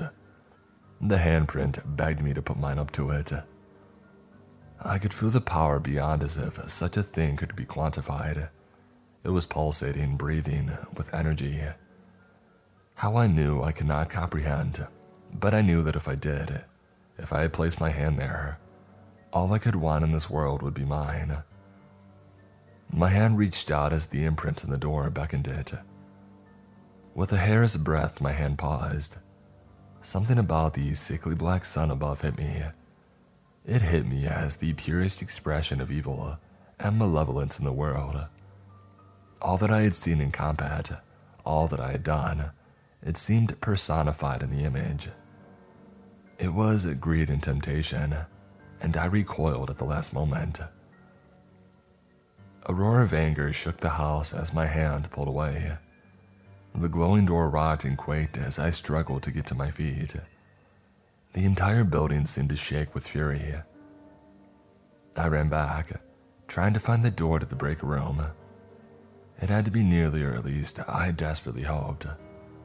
The hallway bent and stretched and compressed as I ran through searching for a door. My hand found a handle and I pushed it forward. Inside, there was the faintest of illumination. More pentagrams were related around the room, burning in unnatural colors. There were stacks of electronics here, and I desperately looked for anything that might be a circuit box. A tug on my leg, and I looked down to see an inky darkness locked around my ankle. My chin hurt next as I was pulled down and I hit the floor. The tendril was pulling me back through the doorway. With every amount of strength, I tried to find anything to grip onto and hold myself in the room. A lucky glance to my right, and I saw a switch for the main power breaker. The pulling of my leg ripped and tore my skin, but I fought through. The roaring and shaking of the building broke my senses. All I focused on, though, was that breaker switch. I used my strength to pull myself forward, each movement painful. My hand reached out, and it was so close. The building screamed in defiance of my actions. Just another few inches, and I woke up. A white tiled room greeted my eyes as I blinked. I looked down, and I was in a hospital bed. Sunlight glistened through the window. I sat up in confusion, and a nurse nearby noticed and came to me. Whoa, easy there, she called to me. I shook my head as pain cascaded through my body. Where am I? Uh, St. Michael's Hospital. You were unconscious when you were brought in. What? Who brought me in? Don't know. He was in a dark suit and said that you were in some kind of accident up at the Wormwood Manor. That place never has anything good come from it. What do you mean? My head was so groggy. Well, old rumor has it that place was some sort of meeting place for satanic rituals. A bunch of people went missing up there some decades back. Satanic rituals, I mumbled out. I know this might be stressful, so let me get the doctor. Turning and leaving me with unanswered questions. A pain on my chest caused me to look under my gown. There, in scar tissue, was a pentagram. I clawed at it if it would wipe away, but it sat there stinging. I looked at the table next to my bed as I panicked over the find, and uh, there was an envelope. It was all white, save for the symbol of the Cerberus Security Company. I opened it, and inside was a short message. Your payment will be made in full. Your constitution met all expectations. You now have the mark of Cerberus. Guard it well. I looked back out the window, trying to even begin to process what I had experienced. As I did, a shadow was cast from the sky, an eclipse. I got out of bed, pulling wires along with me. I stared up at the dark sun. I stared and my chest hurt. My chest hurt and the symbol there glowed. I am best friends with a Wendigo. Written by Kessel the Viking. Sometimes things happen to us that we just cannot explain.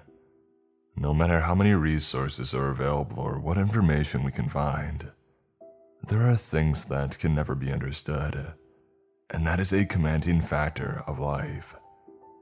Now, a question. I know some, if not many of you have had friends, even best friends, that disappear from your life without a rhyme or a reason. That very same thing happened to me with my friend, Marcus. We were best friends throughout high school and carried the friendship on well into our 20s, but one day he simply disappeared. I don't mean that he was reported missing and the police were involved.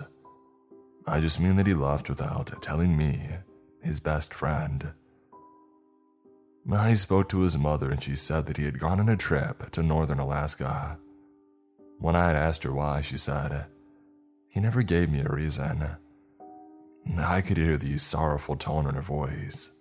Like myself, she missed him too. But out of nowhere, he came back. He told no one that he had returned in one day. He showed up on my doorstep as if he had never left. I admit that he looked good, better than I had remembered. He seemed healthy, if you can understand that. Marcus, you're back, I remarked, bewildered. Yeah, man, he said in his smooth demeanor. He had his hands tucked into his pockets of the jean jacket that he was wearing. Got back a couple days ago. You look well. Where have you been? I asked casually.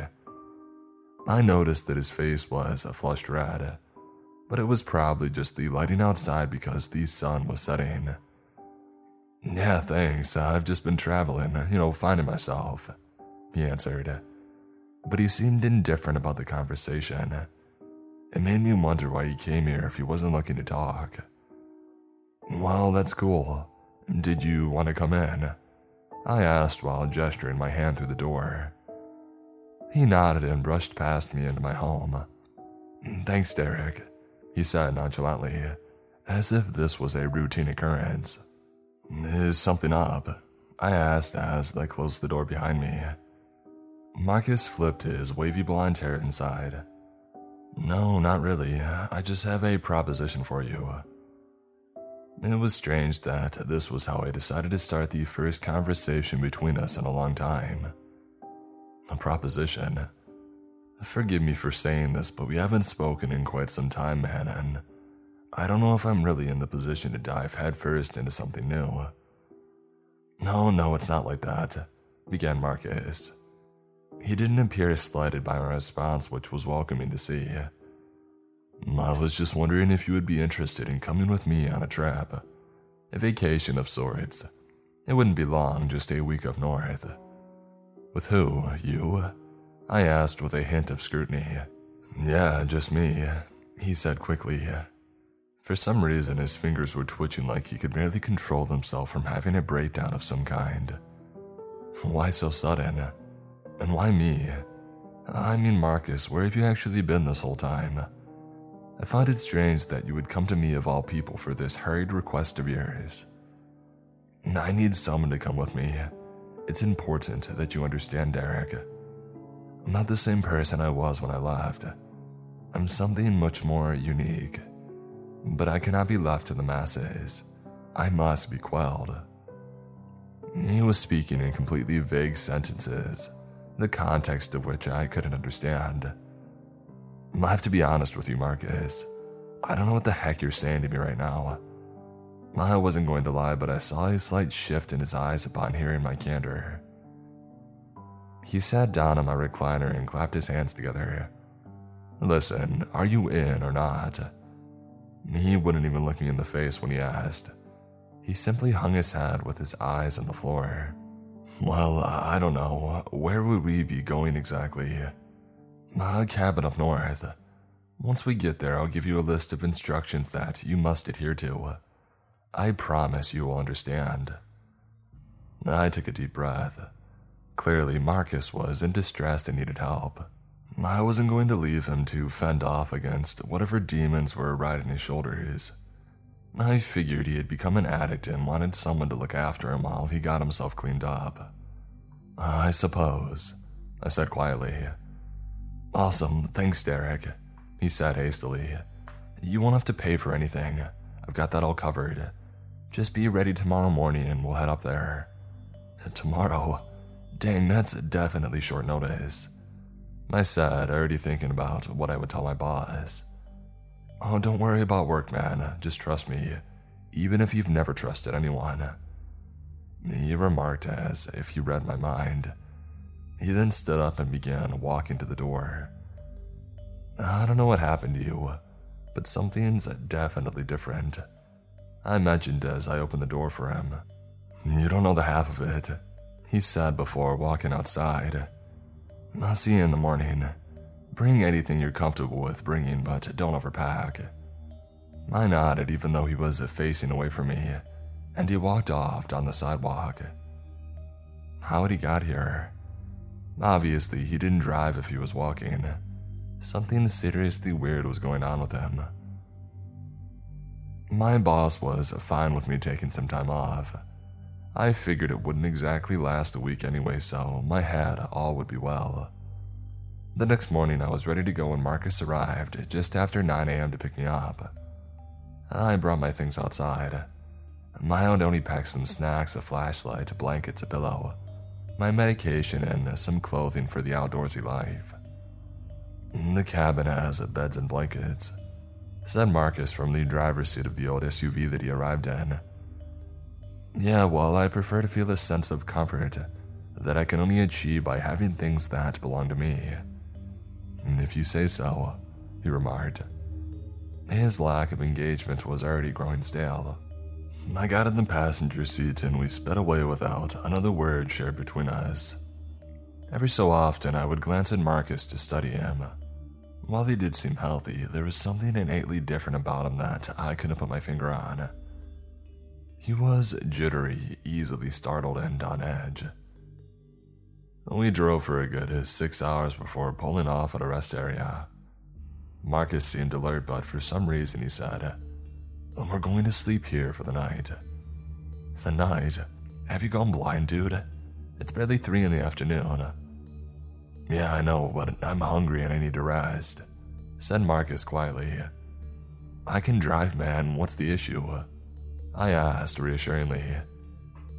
He turned to look at me with viciously bloodshot eyes, as if he had been staring at the sun the entire drive. No, um, you don't know the way. You can tell me the way. I have a GPS. No, Derek, close your eyes or do something for a bit. I'm hungry. The way that he said hungry was like a ravenous animal, like his desire to feed was overthrowing his decision making. Fine, fine, go get something to eat then. I said, kicking my feet up on the dash and leaning the seat back. Marcus stammered when he responded, No, not yet. When night falls, I will. You're acting really strange, man. Is everything good? Instead of responding, he only nodded slowly. I didn't say anything back, but I did watch him from the corner of my eye for some time. I noticed that he was watching every single person who walked into the rest stop, like a starving fiend. I passed the time by reading on my phone, uh, listening to music through my headphones, and after night fell, I closed my eyes. Up until I decided to try and sleep, Marcus hadn't taken his eyes off the entrance to the rest stop. I can't even recall if I saw him blink once. Luckily, I managed to fall asleep relatively quickly. However, I was awoken abruptly when Marcus heaved his body back into the driver's seat, as if he were running from something. He was absolutely covered in blood, his mouth and most of his face, his hands in his shirt and pants, everywhere. Marcus, what the heck, man? I asked intensely. He swallowed audibly. I feel better now. We can keep going. I could see that his teeth were stained red from the dim light produced by the rest area. No way, man. You're going to tell me what happened to you. Without looking at me, he said, I had to eat, Derek. We all have to eat. What are you talking about, Marcus? What did you eat? A barrel of blood? Not quite. He then started the vehicle and shifted it into reverse. I reached out and shifted it back into park. When I did, he turned towards me and grabbed my wrist. His grip was insurmountably strong. It felt like he could crush my arm if he had the mind to do it. Derek, let go. Was all that he said while his entire body was visibly trembling. I didn't know what else to do, so I listened to him. I carefully brought my hand back to my lap as he shifted into reverse once more before bringing us back onto the freeway. I couldn't keep my eyes off him, but he wouldn't look at me anymore. Not until we got to the cabin. The overwhelming smell of blood that filled the vehicle, I had gagged a few times from it. The pungent aroma wafted off of Marcus, and it was almost unbearable. I checked my phone. Of course, there was no signal out here, and I caught a glimpse of him watching me from the other side of the SUV. There's no point in calling the cops said Marcus through his blood-stained teeth. Tell me what you did back there. I shouted at him, unsure of what else to say. I did what I had to, he said while walking towards the front door of the cabin. Marcus, please, man, I can help. Just tell me what's going on. He froze as if he really was about to answer me, but instead, he reached into his pocket and pulled out a set of keys. Then he unlocked the door and went in without saying another word. I stood outside for a long time. I didn't want to go inside and see him sitting there painted with blood. But something told me that Marcus needed help, and so I went in. He was sitting on a dusty couch, in fresh clothing. He must have showered too because his skin was clear of the red tinge that had dominated it before. One thing was different though. He had lost most of his hair. I don't mean little clumps or bald spots. I mean there were only a few strands of hair remaining. Furthermore, he had patches of raw skin on his face, and I'm sure they were on his body as well. I sat in the chair across from him and observed his seemingly deteriorating form. His eyes were fixed on the rickety floorboards beneath us, and he had his palms placed flat on his thighs. After five solid minutes without so much as a twitch, he finally raised his head. His eyes met mine, but his were almost black. There were dark blue veins forming a webbed pattern from the corners of his eye sockets, and his lips were dry and cracked. When he spoke, it was with a breathy and raspy tone. I'm going to tell you a story, Derek. When I'm finished, you, you will do something for me. You cannot say no, you must do it. I can't make any promise. You must, Marcus suddenly shouted. He had raised himself up further, but something wasn't right. His spine was longer somehow, like it had been stretched, making him appear much taller even when sitting down. Okay, okay, I said timidly. His shouting struck a drastically fearful chord within me. Good, he mumbled under his breath, and then he began his story. As you know, I went to Alaska. And wasn't for nothing. I had actually met a girl up there on an app. He grinned slightly, but it quickly faded. She was perfect, well, for me at least. He stopped for a moment, and I noticed that he was eyeing my hands, but then he continued. Anyway, her name was Claire, and we really hit it off. It was one of those love at first sight type of moments. Seriously, Derek, she was everything I could have ever wanted or needed in a woman. I uttered a sound of acknowledgement so he knew that I was listening as he went on. She was a simple person and she lived in an old town. I can't even remember the name of it now. But we made a life for ourselves there. However, she started acting strange. She would ask to have guests over constantly as if I wasn't enough. I don't say that in a jealous way. I mean, she literally wanted someone else over every single day, and she reeked of desperation. It was like her life depended on it. While he spoke, one of his fingernails fell off and landed with a quiet ticking sound on the floor. Marcus didn't seem to mind because he kept talking. Eventually, I caved. I invited one of her friends over, a local guy who worked at the town's bakery. About an hour before he arrived, Claire called me into the bedroom. She had this weird, almost evil tone in her voice, but I disregarded it.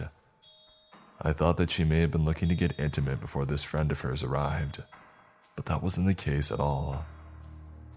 Are you sick, Marcus? I asked as I watched two more fingernails slide off his fingers onto the floor. He didn't answer me, not directly anyway. He looked up at me and his left eye clouded over with a milky white color. Was he dying right before me? Marcus picked at one of these scaly gray patches of skin on his hand. It only made his other nails fall off. But he didn't seem to mind because he went on. As I entered our bedroom, the door closed behind me. Claire was standing there with a rope and a gag. That only solidified my assumption about her need for intimacy, so I let her tie me up. But instead of getting frisky, she gagged me and left the room. I tried to get her attention, but obviously she couldn't hear me. How long were you like that? I asked gently. I wanted him to feel like I had genuine interest. Longer than I expected. I heard her friend come inside and I tried to yell to get his attention, but it was no use. That's when the screams started. There were horrendous noises of agony coming from the other room and they weren't from Claire. He sighed again faintly. During the conversation, his entire body had begun turning a pale gray color, and the last bits of hair that he had left fell to the floor. There was this squelching sound and another sound I can only liken to a saw cutting meat. I hated every moment being tied to that bed in our barely lit room. Where are you going with this, Marcus? Are you saying that Claire killed her friend? She didn't just kill him, Derek. She ate him. What? I exclaimed vehemently as my stomach turned. Yeah, she ate him, and when she was full, she brought the scraps of what was left to him into the bedroom. She removed the gag and told me if I didn't eat, she would do the same to me. Did you do it? I asked with curiosity.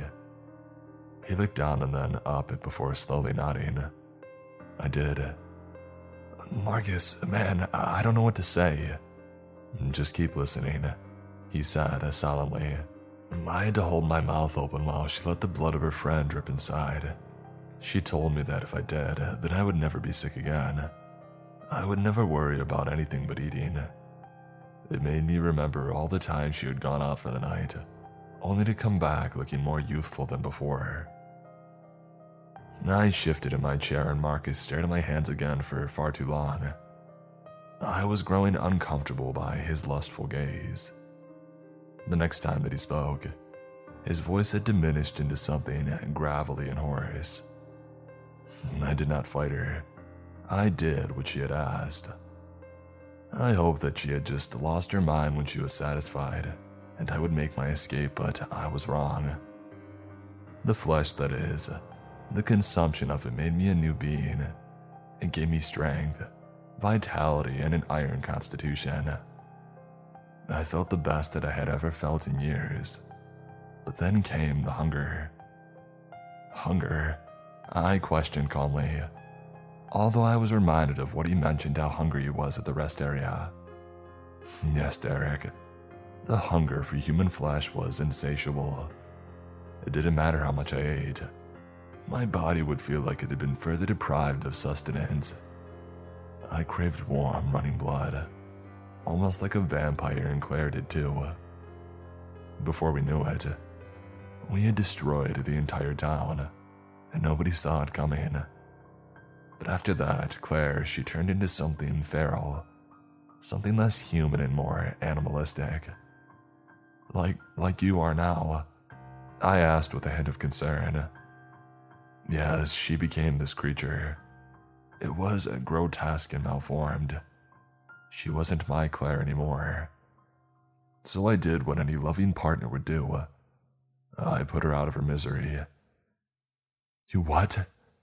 I ended her suffering. I see. That's when I came back down here.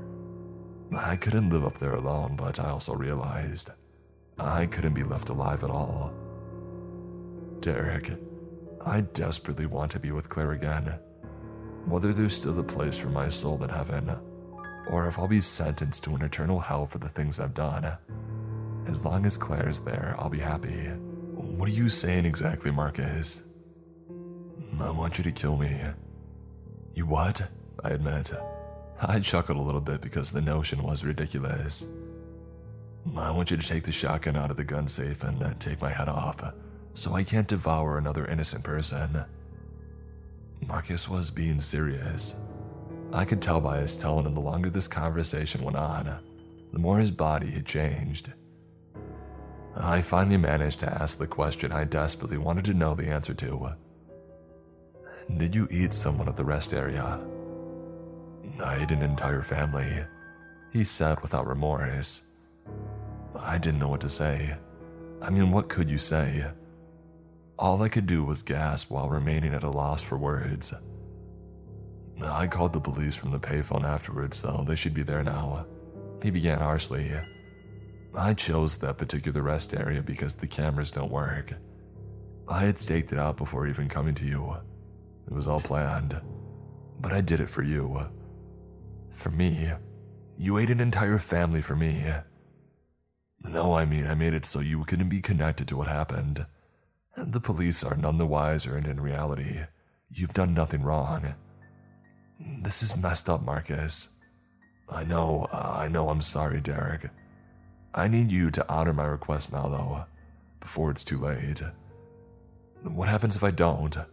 I asked out of curiosity. Marcus stood up, hulkingly tall, and groaned a bellowing, low rumbling roar. You cannot deny my desire for death, and my pain like I ended the pain for Claire. His breathing was rapid and fierce, but he managed to calm himself down. I apologize for scaring you, he said in a gruff voice. Marcus, you were my best friend once. I can't do this to you. You have to. This is why I came to you because you still are my best friend, and I didn't want to ask a random stranger. They wouldn't understand, but you, you can understand. His face grew long and it was accompanied by many painful grunts by Marcus. You need to do this for me. Uh, I don't want to hurt anyone else. Even now, the hunger calls to me. It is taking every ounce of strength that I have left to resist lashing out at you and devouring every tasty morsel of flesh, covering your ripe and ravishingly delicious body. He shook his head like a madman before his eyes met mine once again. Please, Derek, I'm begging you.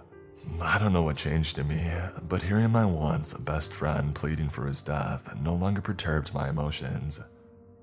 I stared at his rapidly transforming body for an indeterminate amount of time before getting up and walking to the safe. It was already unlocked, and he must have done it while I was outside. I reached in and grabbed the only gun in the case, the shotgun that Marcus had mentioned. I assumed that it was already loaded. If Marcus had planned this much, then surely he had planned that too. I walked back to the safe and sat down and a gnarled, black-toothed grin spread on Marcus's veiny gray face. Thank you, Derek. I can't live with myself any longer, and this is the best option. Do not take pity on me. Do not feel guilty or ashamed. Take pride in the fact that you have expelled a ruthless creature from this world. I pumped the shotgun and aimed it at his head. My heart was pounding and my hands were sweating. Oh, and one more thing, he remarked. In the glove box of the SUV are my life savings. Take it all, then do with it what you will. I ask that you never tell my mother about this or anyone else. It will be our secret. He then took one last deep breath. Okay, I'm ready to do it. Just as I was pulling the trigger, Marcus's body twisted and contorted into a far more disturbing visage, and as the shot rang throughout the cabin, he splattered against the couch and the floors and walls and even the ceiling. His painful shrieking stopped and his body ceased all movement. It was over. I sat there with the shotgun in my lap, still aimed at Marcus for most of the day. I couldn't bring myself to get up or do anything else but stare at my former best friend. Eventually, I found the will to stand up. After I was on my wobbly two feet, I took a sheet from one of the bedrooms and draped it over Marcus. I searched the entire grounds of the cabin for a shovel because I wanted to bury him, but I couldn't find one. It was cold outside anyway, and I'm sure he wouldn't want me to die from digging his own grave. I did, however, find some matches. It was the middle of winter, so I thought it would be better to just burn the cabin down. I didn't want Marcus's body to rot there on the cold couch and as I dropped a lit match on it, the fabric immediately engulfed into a mighty blaze.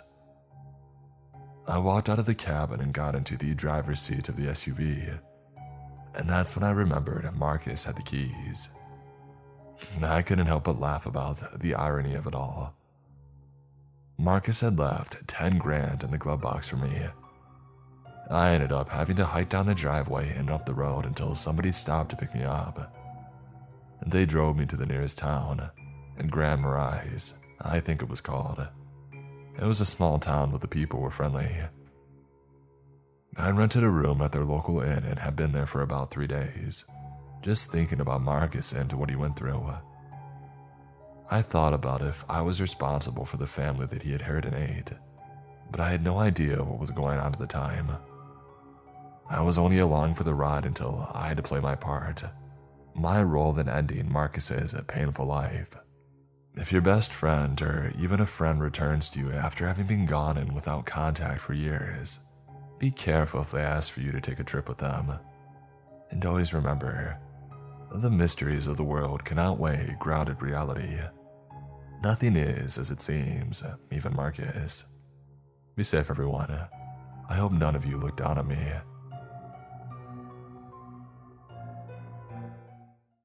My first search and rescue experience didn't go as planned. Written by Beardify.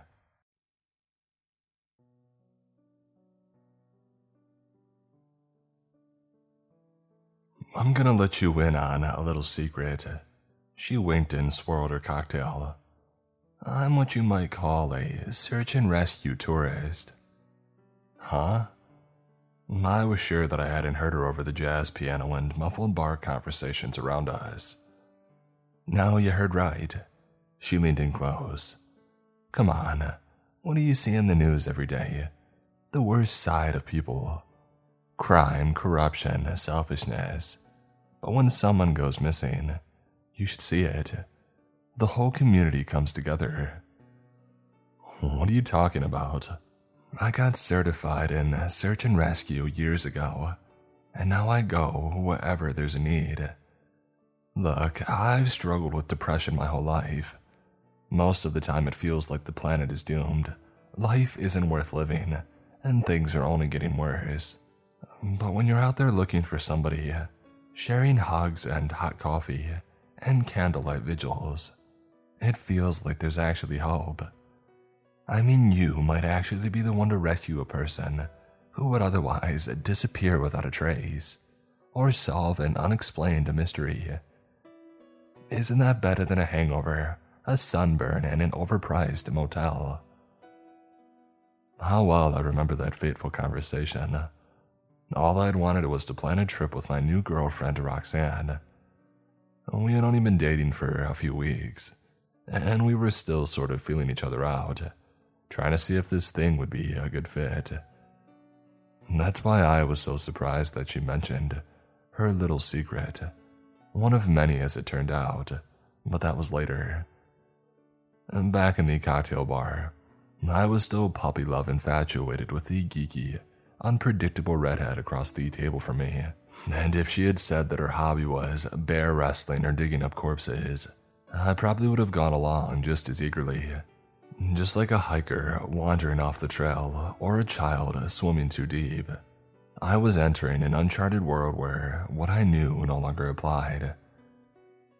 That's how I found myself in a tacky pine scented cabin in Halleck's Point, Wyoming, buttoning up to go look for Bryce Hartford. Bryce was seven years old and 52 hours missing. Bryce's mother, Carmen, had been watching him build a snow fort in the backyard when she realized that she had left her phone inside. When Carmen returned, all that was left of Bryce was a small blue mitten hanging from the handle of a plastic shovel. Her son was gone. On the drive out to Halleck's Point, Roxanne explained to me that the families of the disappeared almost always respond in the same way, beginning with denial. Bryce must have just gone around front or come around the front door, Carmen supposes. Maybe he was even hiding on purpose. She searches the whole house before moving on to worry. Carmen starts screaming Bryce's name, searching the ankle deep snow and skeletal trees behind her house until their footprints crisscross the undergrowth. She makes calls to neighbors, her wife Abby, and finally the police, whose gloomy warnings inspire her. panic. Dusk turns the woods blue. Officers, reporters, well wishers, and rubberneckers come and go from the kitchen. Carmen sobs into her tea while Abby rubs her shoulders. And the mustachioed police officers questions about unusual strangers around the house or personal enemies lead to paranoia. Carmen and Abby stare sleeplessly at the ceiling, wondering who on earth could wish evil on their sweet little boy. Overnight, rumors spread like wildfire through the small town. The outpouring of public support the next day gives the desperate family a bit of hope. Maybe Bryce just got lost in the woods. Carmen and Abby's property is bordered on three sides by the National Forest after all, and surely, with all these searches and thermal imaging helicopters and handmade posters all over town, Bryce will be found, right? That hope had mostly faded by the chilly morning of our search. These searchers who had stopped through the nearby forest and sipped donated hot cocoa were a lot less eager after two days of finding nothing. The icy rain didn't help, and neither did the fact that the extended search entered areas that were truly remote. The cliffs out there had an eerie, watchful quality, glowering down on the volunteers while they fought, icy thorn bushes and a swampy mock. When Roxanne and I pulled up to the dirt lot at the end of the forest road, each searcher's face told the same sad story. There's no way that kid is still alive. What on earth are we still doing here? We didn't say where we had come from. Carmen didn't ask. I felt like an impostor when she forced a little smile and squeezed her hands in thanks. Carmen handed us each a photo of the brown haired, freckly, gap toothed boy in a red parka and a gray knit cap, and blue mittens as well. And then she wished luck to our sad little band Roxanne and I, Samir and Evan, professional search and rescue agents, and the local deputy, Amos Hartford, with his knee high boots, Smokey the bear hat, and grizzled beard. Amos looked like he had just walked out of a 60s Western. Alright, folks, I want a clean, thorough search. It's bad country out there ridges, caves, valleys, easy to get turned around. Y'all make sure that you stay in sight of the searchers on either side. If you look round and don't see the next in line, blow your whistle. Then we'll pause and regroup. If you find anything or have a problem, same thing, blow the whistle. Remember, we're going a long way off the beaten track today. Lots of people go missing out there every year. Amos took a deep breath. But we find most of them. Let's not give up hope. Move out. Roxanne had insisted that I complete a training course, but what I found at Halleck's Point was nothing like it. The icy woods were too quiet, and this was no simulation. That boy might really be out there. Our lonely voices echoed from the cliffs, and I realized that I was spending more time trying not to get separated from the group than actively searching for traces of Bryce. The forest was riddled with narrow crevices full of leaves and slippery cliffs. It was all I could do to keep my footing, and each step made it obvious that if a seven year old fell out here, he would never be found. The first time I looked to my left and didn't see Roxanne in her bright orange vest, I panicked. Not for her, I'm ashamed to say, but for me. Although I told myself that I was keeping track of our position, the truth was that I had no idea how to get back to the forest road, and I was already sniffling and shivering despite my winter clothing. If I got left out here after nightfall, I heard four other whistles answer my call. Like magic, Roxanne and Samir appeared among the boulders ahead. I had simply blundered into a shallow ravine that blocked visibility on both sides. Roxanne looked disappointed, Samir looked worried, and I looked like a fool. Roxanne and Samir said that it was fine and that I had done the right thing. And although I'm sure they sincerely meant it, I was furious with myself. I had cost us and Bryce precious time. I resolved not to do it again. Until I separated myself from the group again, not even an hour later. I had a good excuse, or at least I thought I did. A rustling came from the bushes ahead, and I'd swear that I saw the flash of a child sized red parka and a gray knit cap disappear into the reeds of the swamp. I forgot all about my whistle. I gave chase. Bryce! I yelled as we had been yelling all day. I smacked away bushes, fought to unstick my boots from the marshy ground, and finally slipped into the mud as I vaulted over a rotten log. By the time that I had straggled back to where I was supposed to be, the others seemed to have been swallowed up by the cliffs. I called for Roxanne's name. I ran forward and then back until I realized that I was only getting myself more lost and time was running out. I blushed when I blew the whistle for the second time that day. Everyone came running, even Deputy Amos and Evan from the far ends of the line. None of them said so, but I could tell they all felt annoyed and let down. Welp, Deputy Amos spat. Might as well break for lunch then. We settled onto the cold rocks to eat our cold sandwiches in a cold wind, and for the most part, we ate in silence except for Roxanne. Her conversation with Deputy Amos sounded more like an interrogation, and a few parts stuck out to me later. You must not be used to this, Roxanne sighed.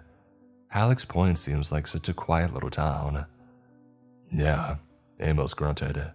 Mostly. Mostly, huh? Roxanne pressed. Trouble in paradise. Well, this ain't the first kid who's gone missing. There was a girl back in 97, uh, on the other side by the cattle ranches, just vanished into thin air. Uh, do you think the two are related? Why? Amos finally replied after a long pause. Do you? At this, Amos gave us both a long, hard look. It felt like there was a warning in those flinting eyes. Where did you say y'all was from again? Back on our sore feet, we continued deeper into the woods. A few hours later, however, something more than blisters was bothering me. It wasn't just that we had gone further than any seven year old could reasonably have gone on his own, or Deputy Amos's unsettling story about the missing girl from all those years ago. It was the time of day. Dusk came early in those broken hills, we should have turned back by afternoon, yet Deputy Amos led us silently on, almost like he already knew what we were going to find. Lost in such troubling thoughts, I didn't hear the whistles right away. Not just one, but three of them. I stood dumbly for a moment, not realizing what the shrill sound might mean. Boulders blocked my line of sight. Roxanne came running up from my left, asking what was going on and the whistling became even more desperate and disjointed, and then it suddenly stopped. By the time that Roxanne and I scrambled up to the ridge, all sounded movement on our right had ceased. It was as though Evan, Samir, and Deputy Amos had been swallowed up by the forest. We called their names, blew our own whistles, and swept the area. To no avail, though. I asked Roxanne what she thought had happened, I asked if anything like this had ever happened during her other search and rescue tourist experiences, but Roxanne wasn't paying attention to me. Her eyes were fixed on a GPS in her hand, a GPS that even I could see was malfunctioning. With a frown, she returned the GPS to her backpack and then took out a waterproof bag holding a map of the area, a compass, and some fire starters. Roxanne apparently came well prepared. What do we do in a situation like this? I wondered aloud. Roxanne's expression was inscrutable as she surveyed the cliff top across the valley. We go back. It only took a few minutes for me to be stunned into silence by my girlfriend's unexplained talents. Apparently, there was a lot more to using a compass than pointing to north, and a lot more to maps than X marks the spot. Gorges and rocky slopes prevented us from moving in anything like a straight line, but I never doubted that Roxanne was leading us back home, just not quickly enough. After a few more hours of trudging, it became clear that we would be spending the night in the woods. We made camp in a small clearing, using headlamps for light, and we foraged for firewood and built a small lean to from fallen logs. We dug out the bottom and used leaves and dirt for insulation. Roxanne seemed pretty on edge. She jumped at every snapping twig or rustle in the frosty undergrowth. I could understand being worried in a situation like ours, but Roxanne wasn't acting like a person who was lost. She was acting like a person being hunted. Roxanne didn't relax until the fire was lit and she let out a deep sigh as the crackling flames warmed her boots. There was something about the orange glow that cheered me up as well. Wrapped up in Roxanne's emergency thermal blanket, with hot rocks warming our shelter, and a starry sky overhead, the whole thing felt like a big adventure. Surely we would be back in town tomorrow and a larger team would find Deputy Amos and the others, who must have just gotten separated from us. Maybe they had even found Bryce, and Halleck's Point probably had some little dive bar where we would all laugh about this later. Help! A child's voice called from the darkness. I'm so cold. I wondered if exhaustion could make a person hallucinate. Surely I hadn't heard. Help! I'm cold. Roxanne was on her feet in an instant, but she wasn't rushing toward the trees. Instead, she grabbed a flaming branch from the fire and pulled a pistol from the back of her jeans. What the heck was going on? Bryce! I shouted back. Bryce, came the response. Help, I'm cold. Even with the beam of my headlamp, I couldn't find the source of the voice out in the dark trees. We've got to get out of here. Shh. My girlfriend grabbed my arm. Shut up and stay put, all right. Help, please help, I'm cold. I'm so cold. Bryce.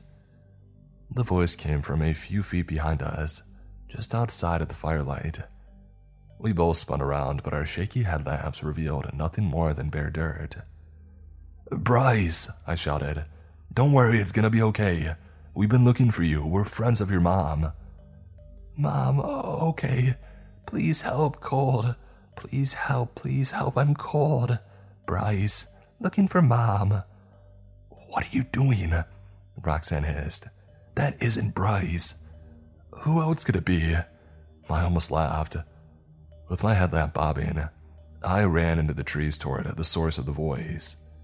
Wait, Roxanne called, but I wasn't listening. I was following my fantasies into the dark. This was my chance. Instead of being the blundering idiot who had halted the search for nothing three times and left the group, I would be the hero who actually found Bryce. More so, I thought, until I had gone so far into the underbrush that our fire was a candle flame in the distance. There was no sign of Bryce or Roxanne, and in the frigid and absolute silence, I realized the depths of my mistake. It sounded like three gunshots, a strangled cry, and then silence. Panicking, I ran for the fire. Sweat poured down my face despite the chill that my heart felt like it might explode at any moment. I had regained the comforting glow of the flames, but the one who had kindled them was gone. I called for Roxanne until my throat was hoarse, but I didn't dare leave the fire. The next thing I remember was the dawn, pale and gray as the fire's ashes. I stared at them for a while, feeling shell shocked. I didn't know how to build a fire like that. I didn't know how to read a map, and I didn't have one even if I did.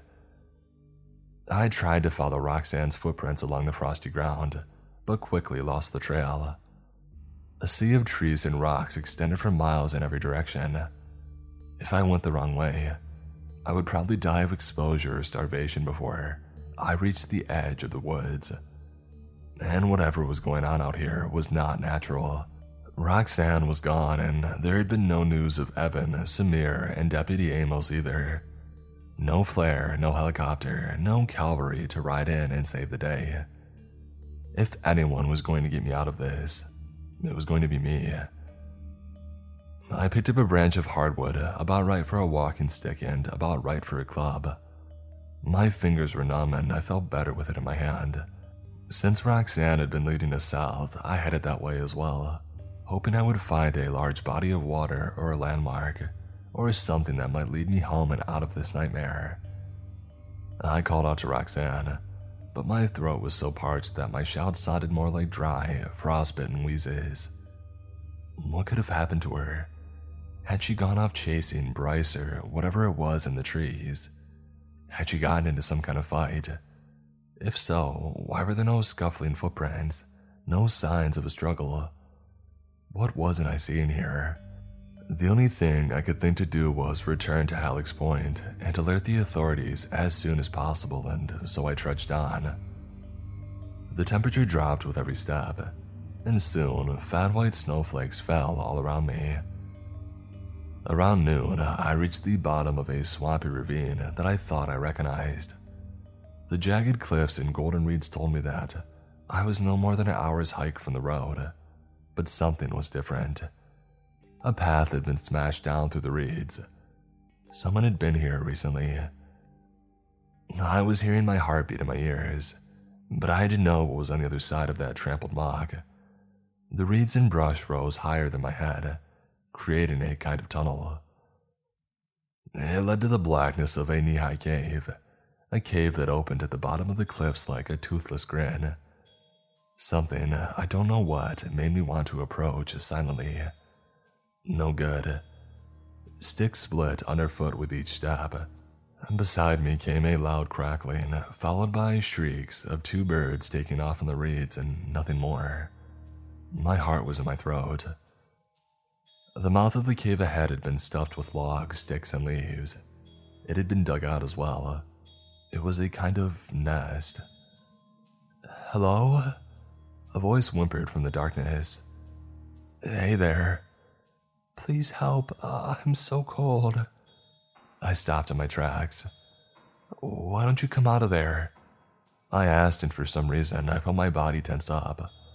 Like some long forgotten instinct was getting me ready to run. Uh, okay. A brown haired boy in a red parka with a single blue mitten on his hand squirmed out of the cliff face in front of me.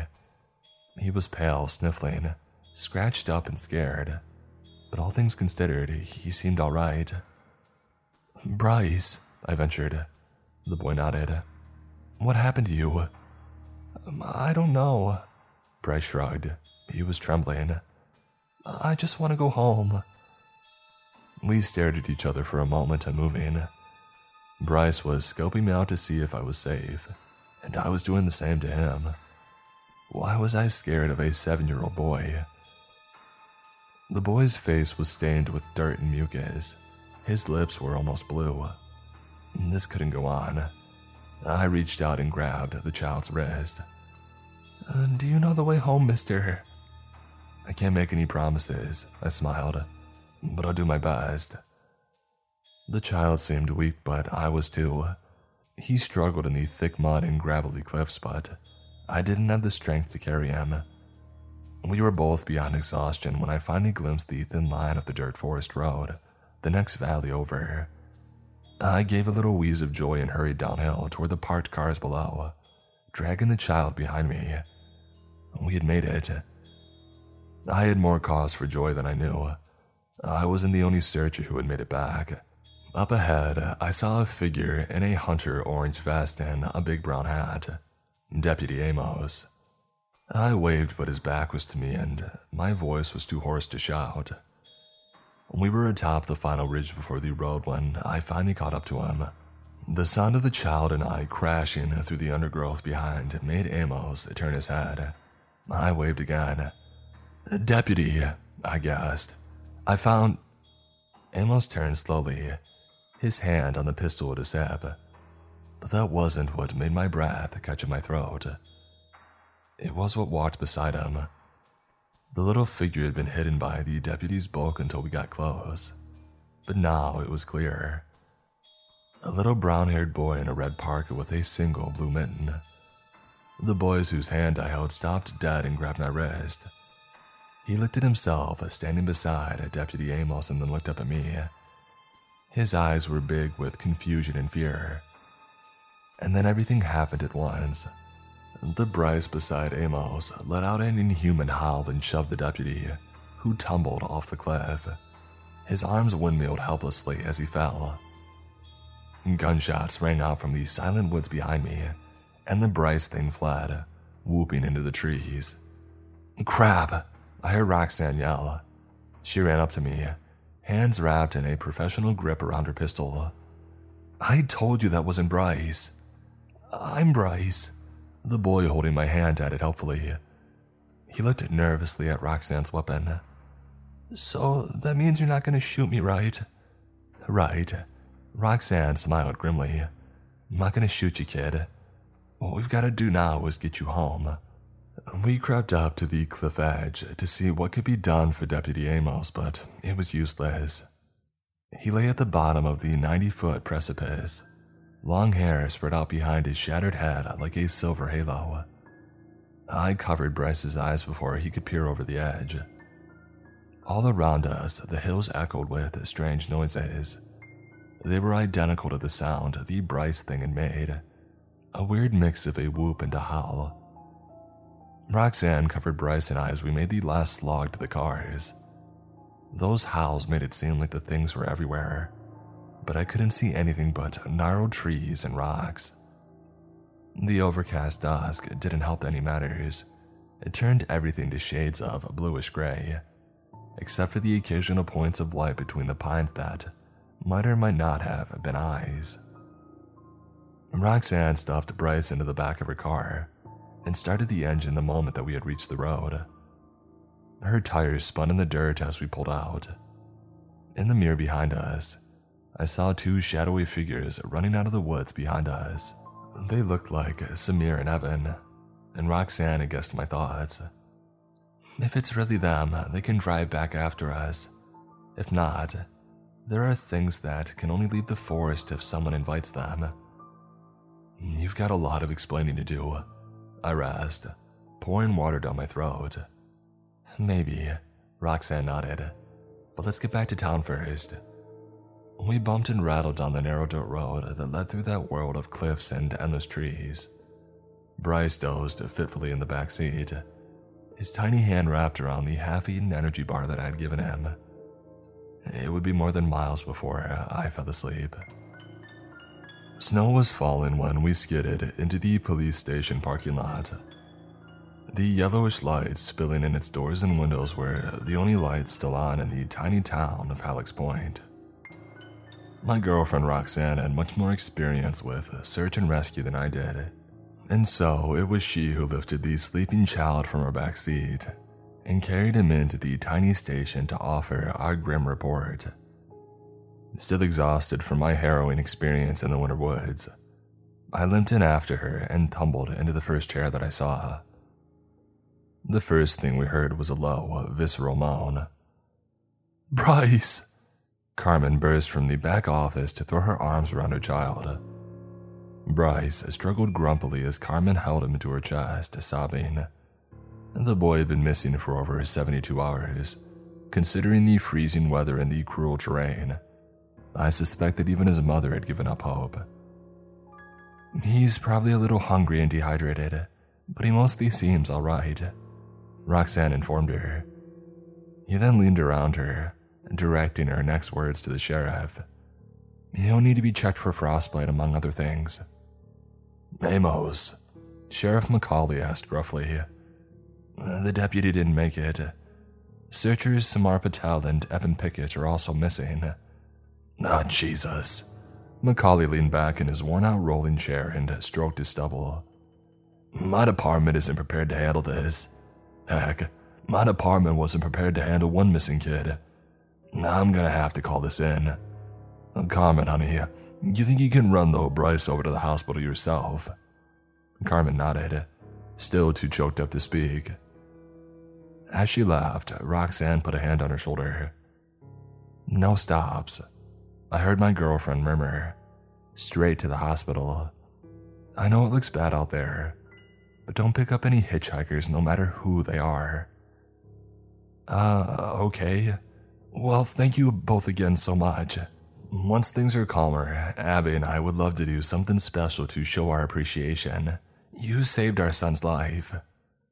With a last concerned look over her shoulder at us, Carmen with her son vanished into the night. I'm sorry, Sheriff McCauley sighed. But I'm gonna have to ask you folks to head back to wherever you're staying as well. And don't think we're not grateful. You heard this woman. That boy's alive and well because of all you. But things are about to get a real crazy around here. Man, I don't got time or the space. Oh, we understand. Roxanne cut in. Uh, we're pretty beat and we'll be heading back to Point Lodge if you need us for anything. After roughly marking the locations of uh, Deputy Amos's body and the other searchers' disappearance on the sheriff's map, Roxanne drove us back to our kitschy pine cabin at the Point Lodge Motel. Now, I'd like to say that I helped Roxanne secure and lock up the cabin, or demanded an explanation for these strange things I had experienced during Bryce Hartford's rescue. The truth is, is that I face planted onto the nearest bed and fell asleep without even taking off my boots. The last thing I remember was Roxanne peering out of the peephole, at the snowy nighttime parking lot while she locked the door, pistol in hand. The news was on when I woke up. Roxanne sat at the corner of the bed with a styrofoam cup of coffee in hand, staring intently at the screen. You're up, Roxanne smiled. Finally, I'm gonna go wash off. She pushed her pistol into my hand. You've used one of these before, right? If anyone tries to come in here, you know what to do. With that, she grabbed a fluffy towel off of the radiator and turned on the shower. You're kidding, right? I called after her. Right? No response. The cold metal felt heavy and unfamiliar in my hand. I sighed and tried to focus on the television, but each time I saw movement on uh, the other side of the transparent curtains, I expected some awful thing to come for us.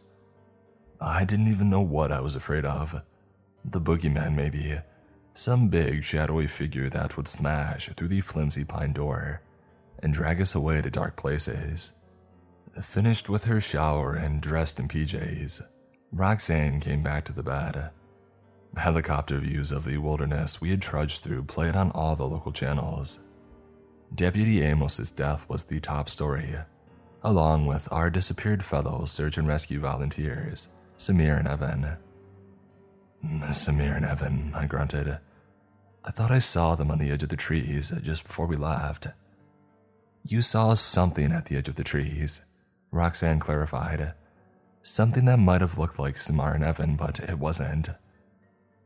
With one last nervous look at the door, I gave Roxanne her pistol back.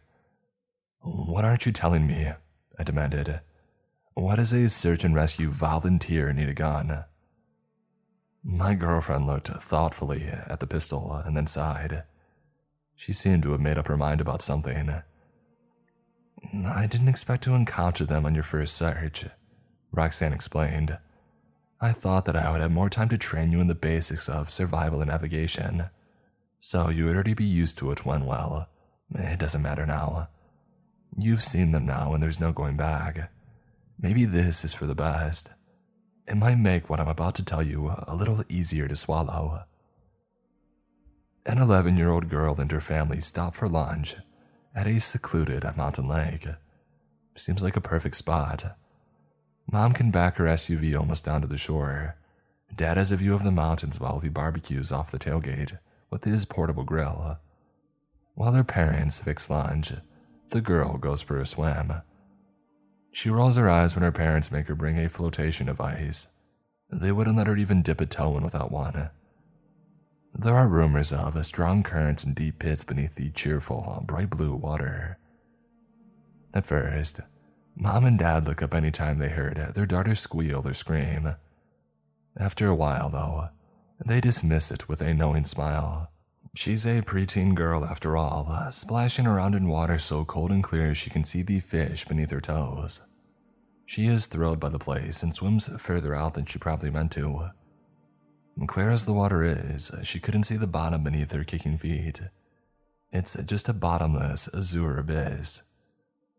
She suddenly remembers her parents' warning about pits and currents and glances nervously toward the shore. Her parents are gone. She blinks and pinches herself, but it doesn't change the empty shore in front of her. They wouldn't just leave her. There has to be an explanation. She calls out for them, swimming toward where the SUV had been parked for all she was worth. When she comes to shore, splashing, there's no sign that the car had ever been there. Not even tire tracks on the dusty dirt road.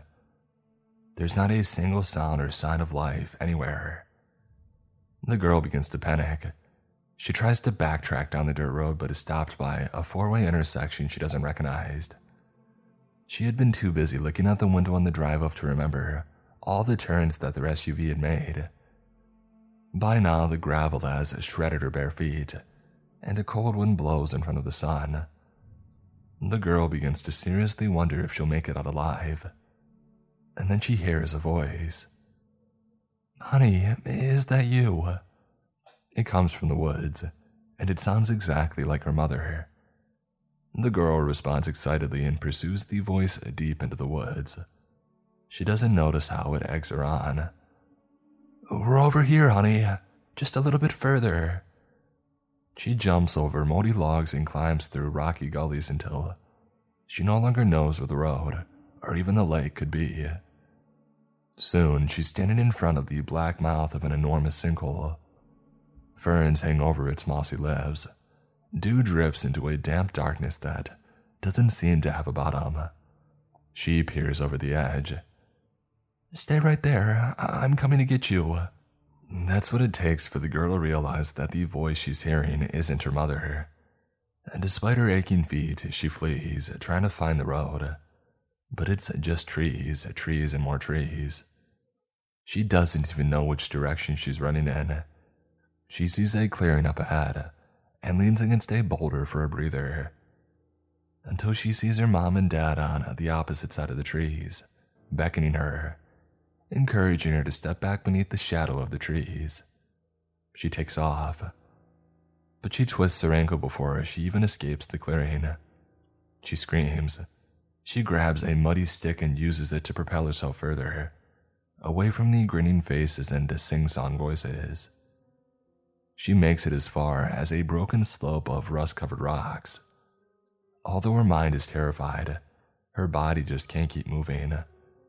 She falls into the dust. She sobs and wails like she's never done before, but also she prepares.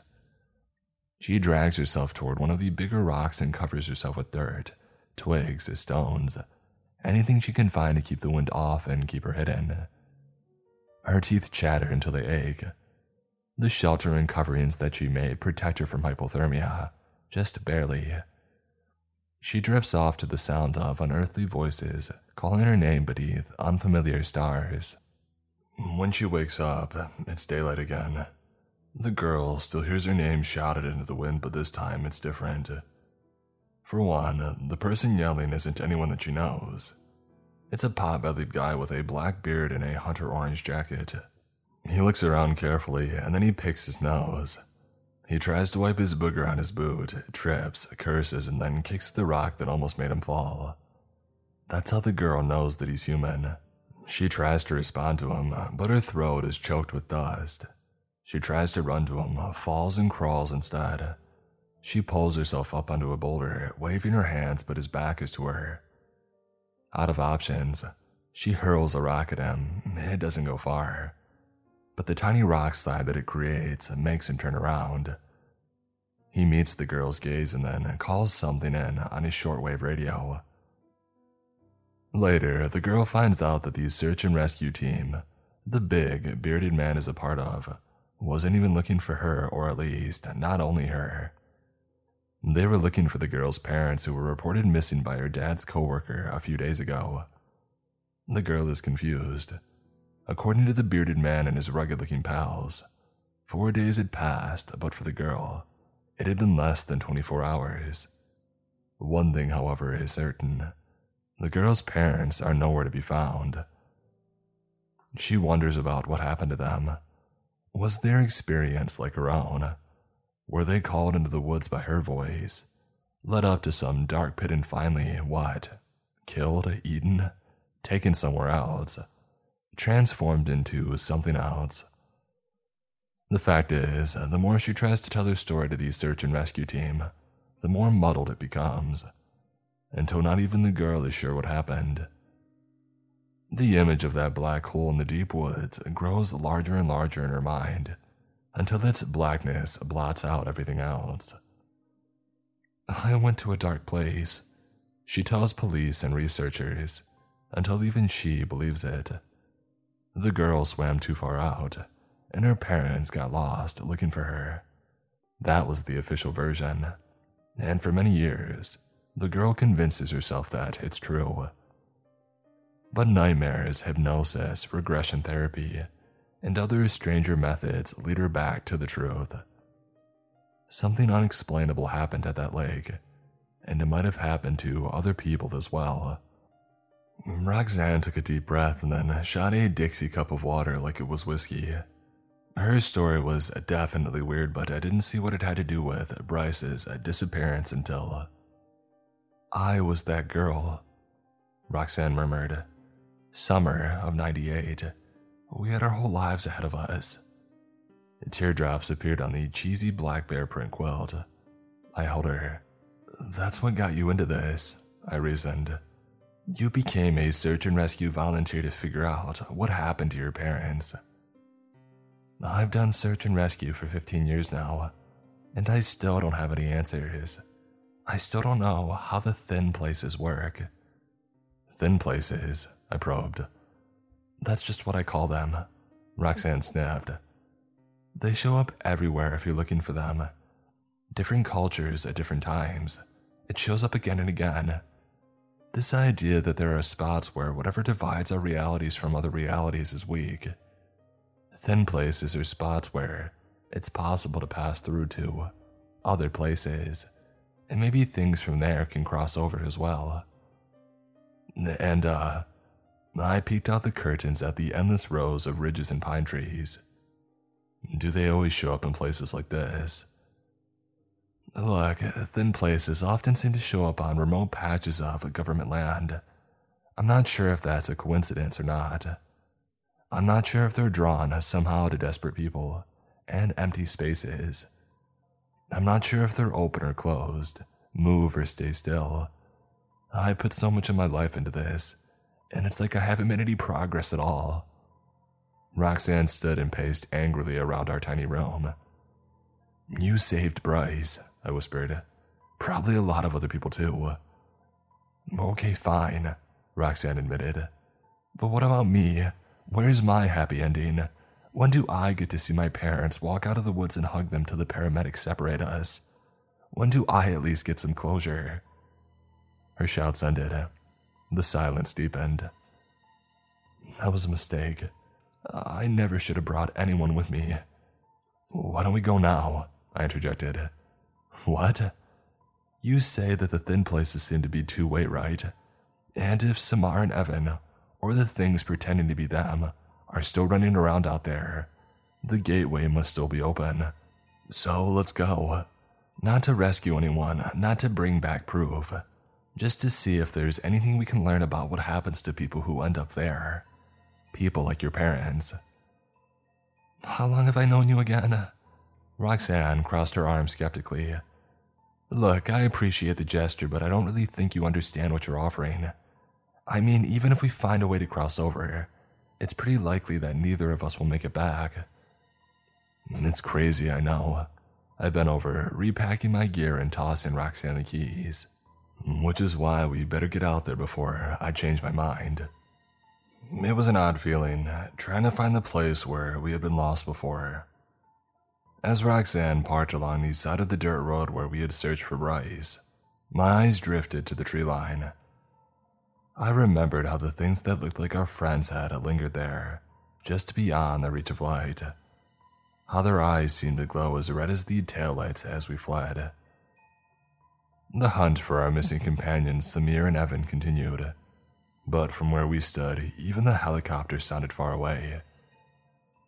Instead of the coughs and curses and shouts of the other searchers, there was only a heavy silence that felt like an extra weight to my pack. Roxanne and I talked about our gear, our intended path, the sweat on our butts, and even the weather.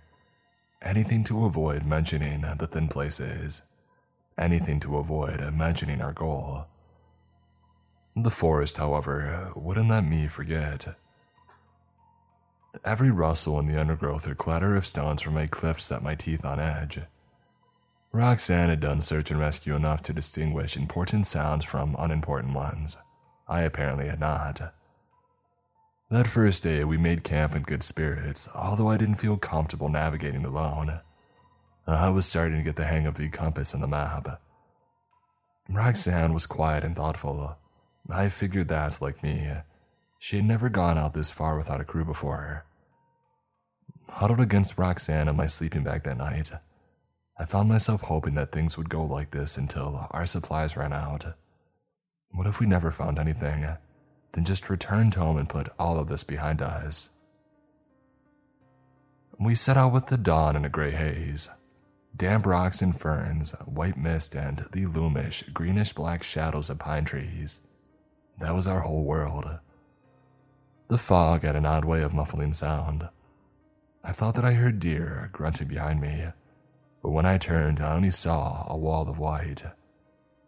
A while later, Roxanne pointed out three deer in the distance. They all stood stock still, observing us. Maybe it was just a trick of the mist, but I'd swear the deer stood up on two legs and walked off after we had passed by. Maybe it was the fog that interfered with Roxanne's GPS equipment. We hadn't been dating long, but I recognized that face she made when she scrunched up her eyebrows and scrutinized the little device. It was the face of someone who just added 2 plus 2 and got 5. Is there a problem? I asked. We were standing in a trailless patch of knee high ferns. The mist had lifted, but the bits of sky beyond the trees were still a sea of gray. GPS is malfunctioning. Roxanne grunted. It's happened before, usually when we're close, I finished. Yeah. Our little conversation felt swallowed up by the size and silence of the woods around us. Roxanne took a deep breath, checked her map and compass, and trudged forward. We had gone a long way by the time we realized that the compass couldn't be trusted either. I stared as stupidly at the needle while it spun freely. Roxanne and I scanned the trees around us for a direction, a landmark, anything. Until our eyes settled on uh, Samir's hunter orange jacket. Hung high on several branches with the arms extended, it looked like the torso of a crucified man. Who or what had put it up there, I wondered, and why? Let's keep moving. Roxanne tugged at my sleeve. I don't know about you, but I don't relish the idea of spending the night with that thing hanging over us. She was right. It was already dusk, and a twisted ankle could be fatal out here. Roxanne headed uphill, hoping to find an open ridge where we might get our bearings. It would have to wait until the morning, though, because stars were twinkling overhead by the time that we found a spot to camp. They're beautiful, aren't they? I stood, uh, looking into the cosmos above us. It's like you don't really see the night sky until you come out to a place like this, you know. That's because this isn't our night sky, Roxanne sighed, not even turning away from the tent that she was setting up. What? I know how to navigate by the stars. Those aren't our stars. I felt the blood rush to my face. But don't be afraid. Roxanne went on. I'm not a kid anymore. This time we came to this place by choice, wherever it is. We can leave the same way. We have to believe that. Do you believe it? I do, I nodded. I didn't. Well, then let's get some sleep, because from this point on, I don't know what we're going to find. The next morning, it was what I couldn't find that made me panic. Where was Roxanne? I had a fuzzy memory of her rustling around in the dark, slipping away outside of the tent. The sky was still gray. Nothing but trees and stony ridges as far as the eye could see. And no Roxanne. The wind whipped around me and I shouted her name. What? Roxanne emerged from behind a tree, pulling up her pants. You look like you've seen a ghost. No, it's just. I trailed off. Something was bothering me, but what? I couldn't put my finger on it. Nothing, I guess. Let's keep moving. Roxanne and I usually discussed our route, but not that day. She set off downhill so quickly that I struggled to keep up. Where are we going? You'll know it when you see it, Roxanne snapped. I got some idea of what she meant as we walked. The landscape was subtly changing as we walked. Instead of rugged mountains, it was taking on the shape of what might be found around a California lake. A lake like the one where Roxanne's parents had disappeared to. Gray rocks turned to a dusty red. Tall pines were replaced by shrub and cacti. Roxanne, what's going on? I shouted over gusts of arid wind. We're getting close. I could barely hear her reply over gusts of arid wind. They seemed to come from everywhere all of a sudden, pushing us forward toward a cave. A black hole surrounded by dripping ferns. The nightmarish pit from Roxanne's story. If it was really Roxanne leading me here, I froze. Back at the campsite, had I checked to be sure that it was really her and not something else? Suddenly, I wasn't so sure. Roxanne pressed ahead, but I lingered, wondering if I had made a terrible mistake. Found you! I jumped and spun and slipped on a wet root and nearly fell into Samar's chest. He gave me a big grin. Why was he still wearing his orange vest? We had seen it, name tag and all hanging from a tree. Found you, Samar said again, his smile widening. Found you! Three pistol shots. Samar's head has split like a melon. I screamed. Roxanne had just killed someone, or had she? Samar, or the thing that looked like him, didn't seem to be bothered by having his head blasted in half. It stood there patiently, repeating the same words over and over while smoking bits of skull and brain matter dripped down its visible throat. Teeth fell out of its shattered jaws as it spoke, but it didn't stop. Found you, found you. Its shrieking gurgle reached a fever pitch that echoed all around us. I looked down at its hands. The fingers splintered, and then shot towards us, some shooting through the air like vines, others slithering along the dirt for our legs like obscene snakes with dirty fingernail faces. Run! Roxanne shouted firing two more useless shots into the thing's chest. As it lurched forward, I felt one of its freakishly long fingers slither around my ankle. I moaned, stopped, and kept sprinting, although I could see that it was hurting us toward the pit. Its dark abyss beckoned to us both. It was the feeling that I had had many times before standing on a high ledge. That little voice that whispers to jump and see what might happen, magnified by a thousand. It was like the land itself was shifting, sucking us in. Roxanne, running a bit ahead of me, noticed it first. The feeling that the ground beneath our feet had become too steep to turn or halt our descent. Her red ponytail flashed for a second as she spun, mouth open to warn me, and then she was gone, devoured by the blackness. I couldn't have stopped even if I wanted to. I grabbed at stray roots and plants, but my fingers slipped away. I was in free fall. All light had disappeared. And then I was out again. Somehow walking up the same impossible slope that I had just fell down, into the same bizarre clearing. The weird physics of it all made me so dizzy that I fell to my knees on the damp ground. Treetops were spinning overhead. I shut my eyes tight. When I opened them again, the colors felt wrong, the air tasted different, and I wasn't alone. Ahead of me, Roxanne, too, grabbed at fistfuls of dirt and raged. A familiar looking figure watched over her. So familiar. She looked like a slightly older version of Roxanne. Her mother. And the slim, mustached man in plaid. Her father. If their clothes and age were any indicator, the pair hadn't changed at all since they had disappeared. I've. I've come back, Roxanne said, to rescue you. Rescue us? Roxanne's mother laughed. No, it is we who are rescuing you. Darling, Roxanne's father explained kindly. Where you're from, your body will grow old, get sick, and die. You're bound to one form. Here, there is no death, only endless rebirth. That's why we always search for and rescue those who are lost on the other side.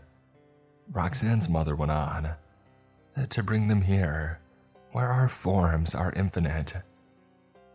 As she spoke, her torso stretched horribly, extending like a giant centipede rearing to strike. Mossy antlers grew from the back of her skull and her face warped into a nightmarish blend of human and deer. Her father's body changed as well, splitting into three like a folding paper cutout. The tendrils that connected his three parts squirmed and writhed like maggots and rotten fruit. We could hear bones snapping and watch the dark, flowing blood. But the two things in front of us seemed completely unbothered by their transformation. And that wasn't all. I realized that the entire glade in which we stood was alive and conscious. The ferns and leaves stood on end, quivering with anticipation, perhaps to consume what was left after the things that had been Roxanne's parents had finished with us. The trees, too, creaked and leaned forward hungrily, old men bending over their dinner table. Winged things settled onto the branches, and other, less describable forms twisted themselves out of the mossy ground. The ground. Even the dirt beneath our feet was shifting, closing the gap to the world that we had come from. Roxanne's parents' speech and transformation had just been a ruse to distract us while the way was shut. I staggered forward on the uneven living terrain, grabbed Roxanne's hand, and hurled myself toward the closing pit.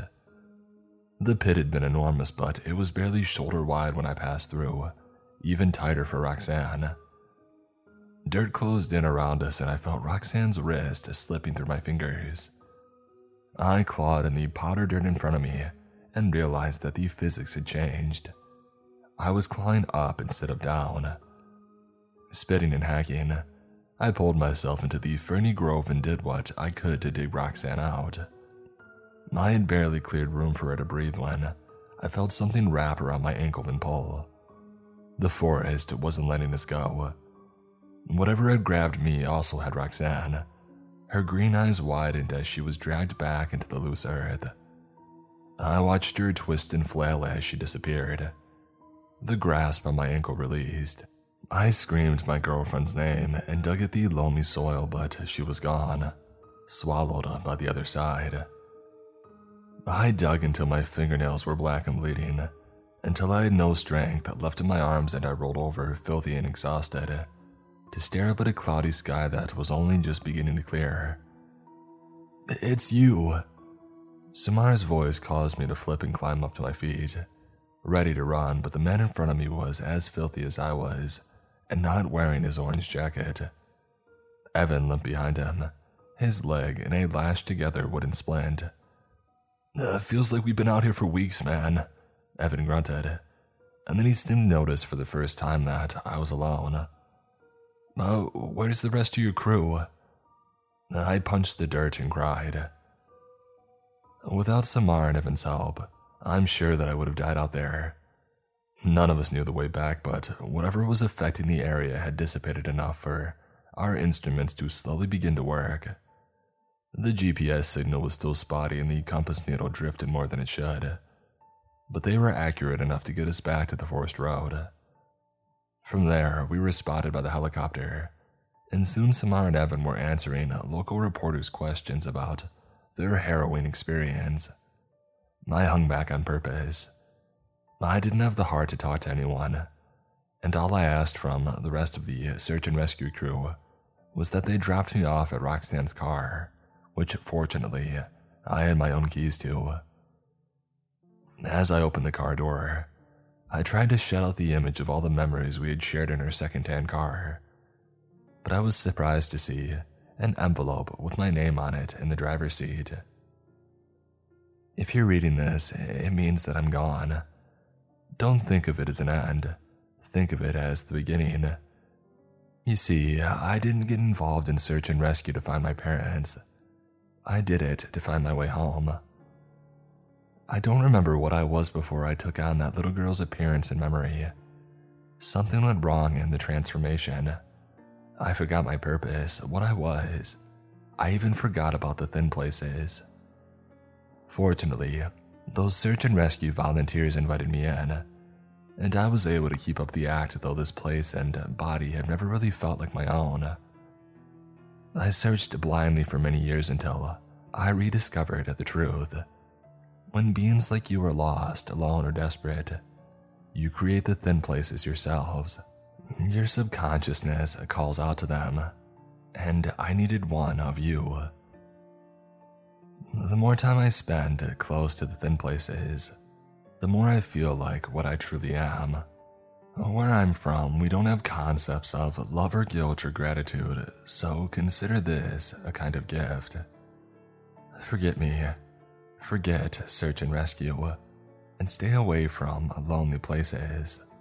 they might just invite you in. Yours, Roxanne.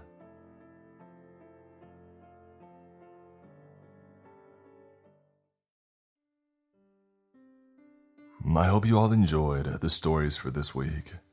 As always, I hope you stay safe and sound wherever you may be in the world. And of course, stay creepy.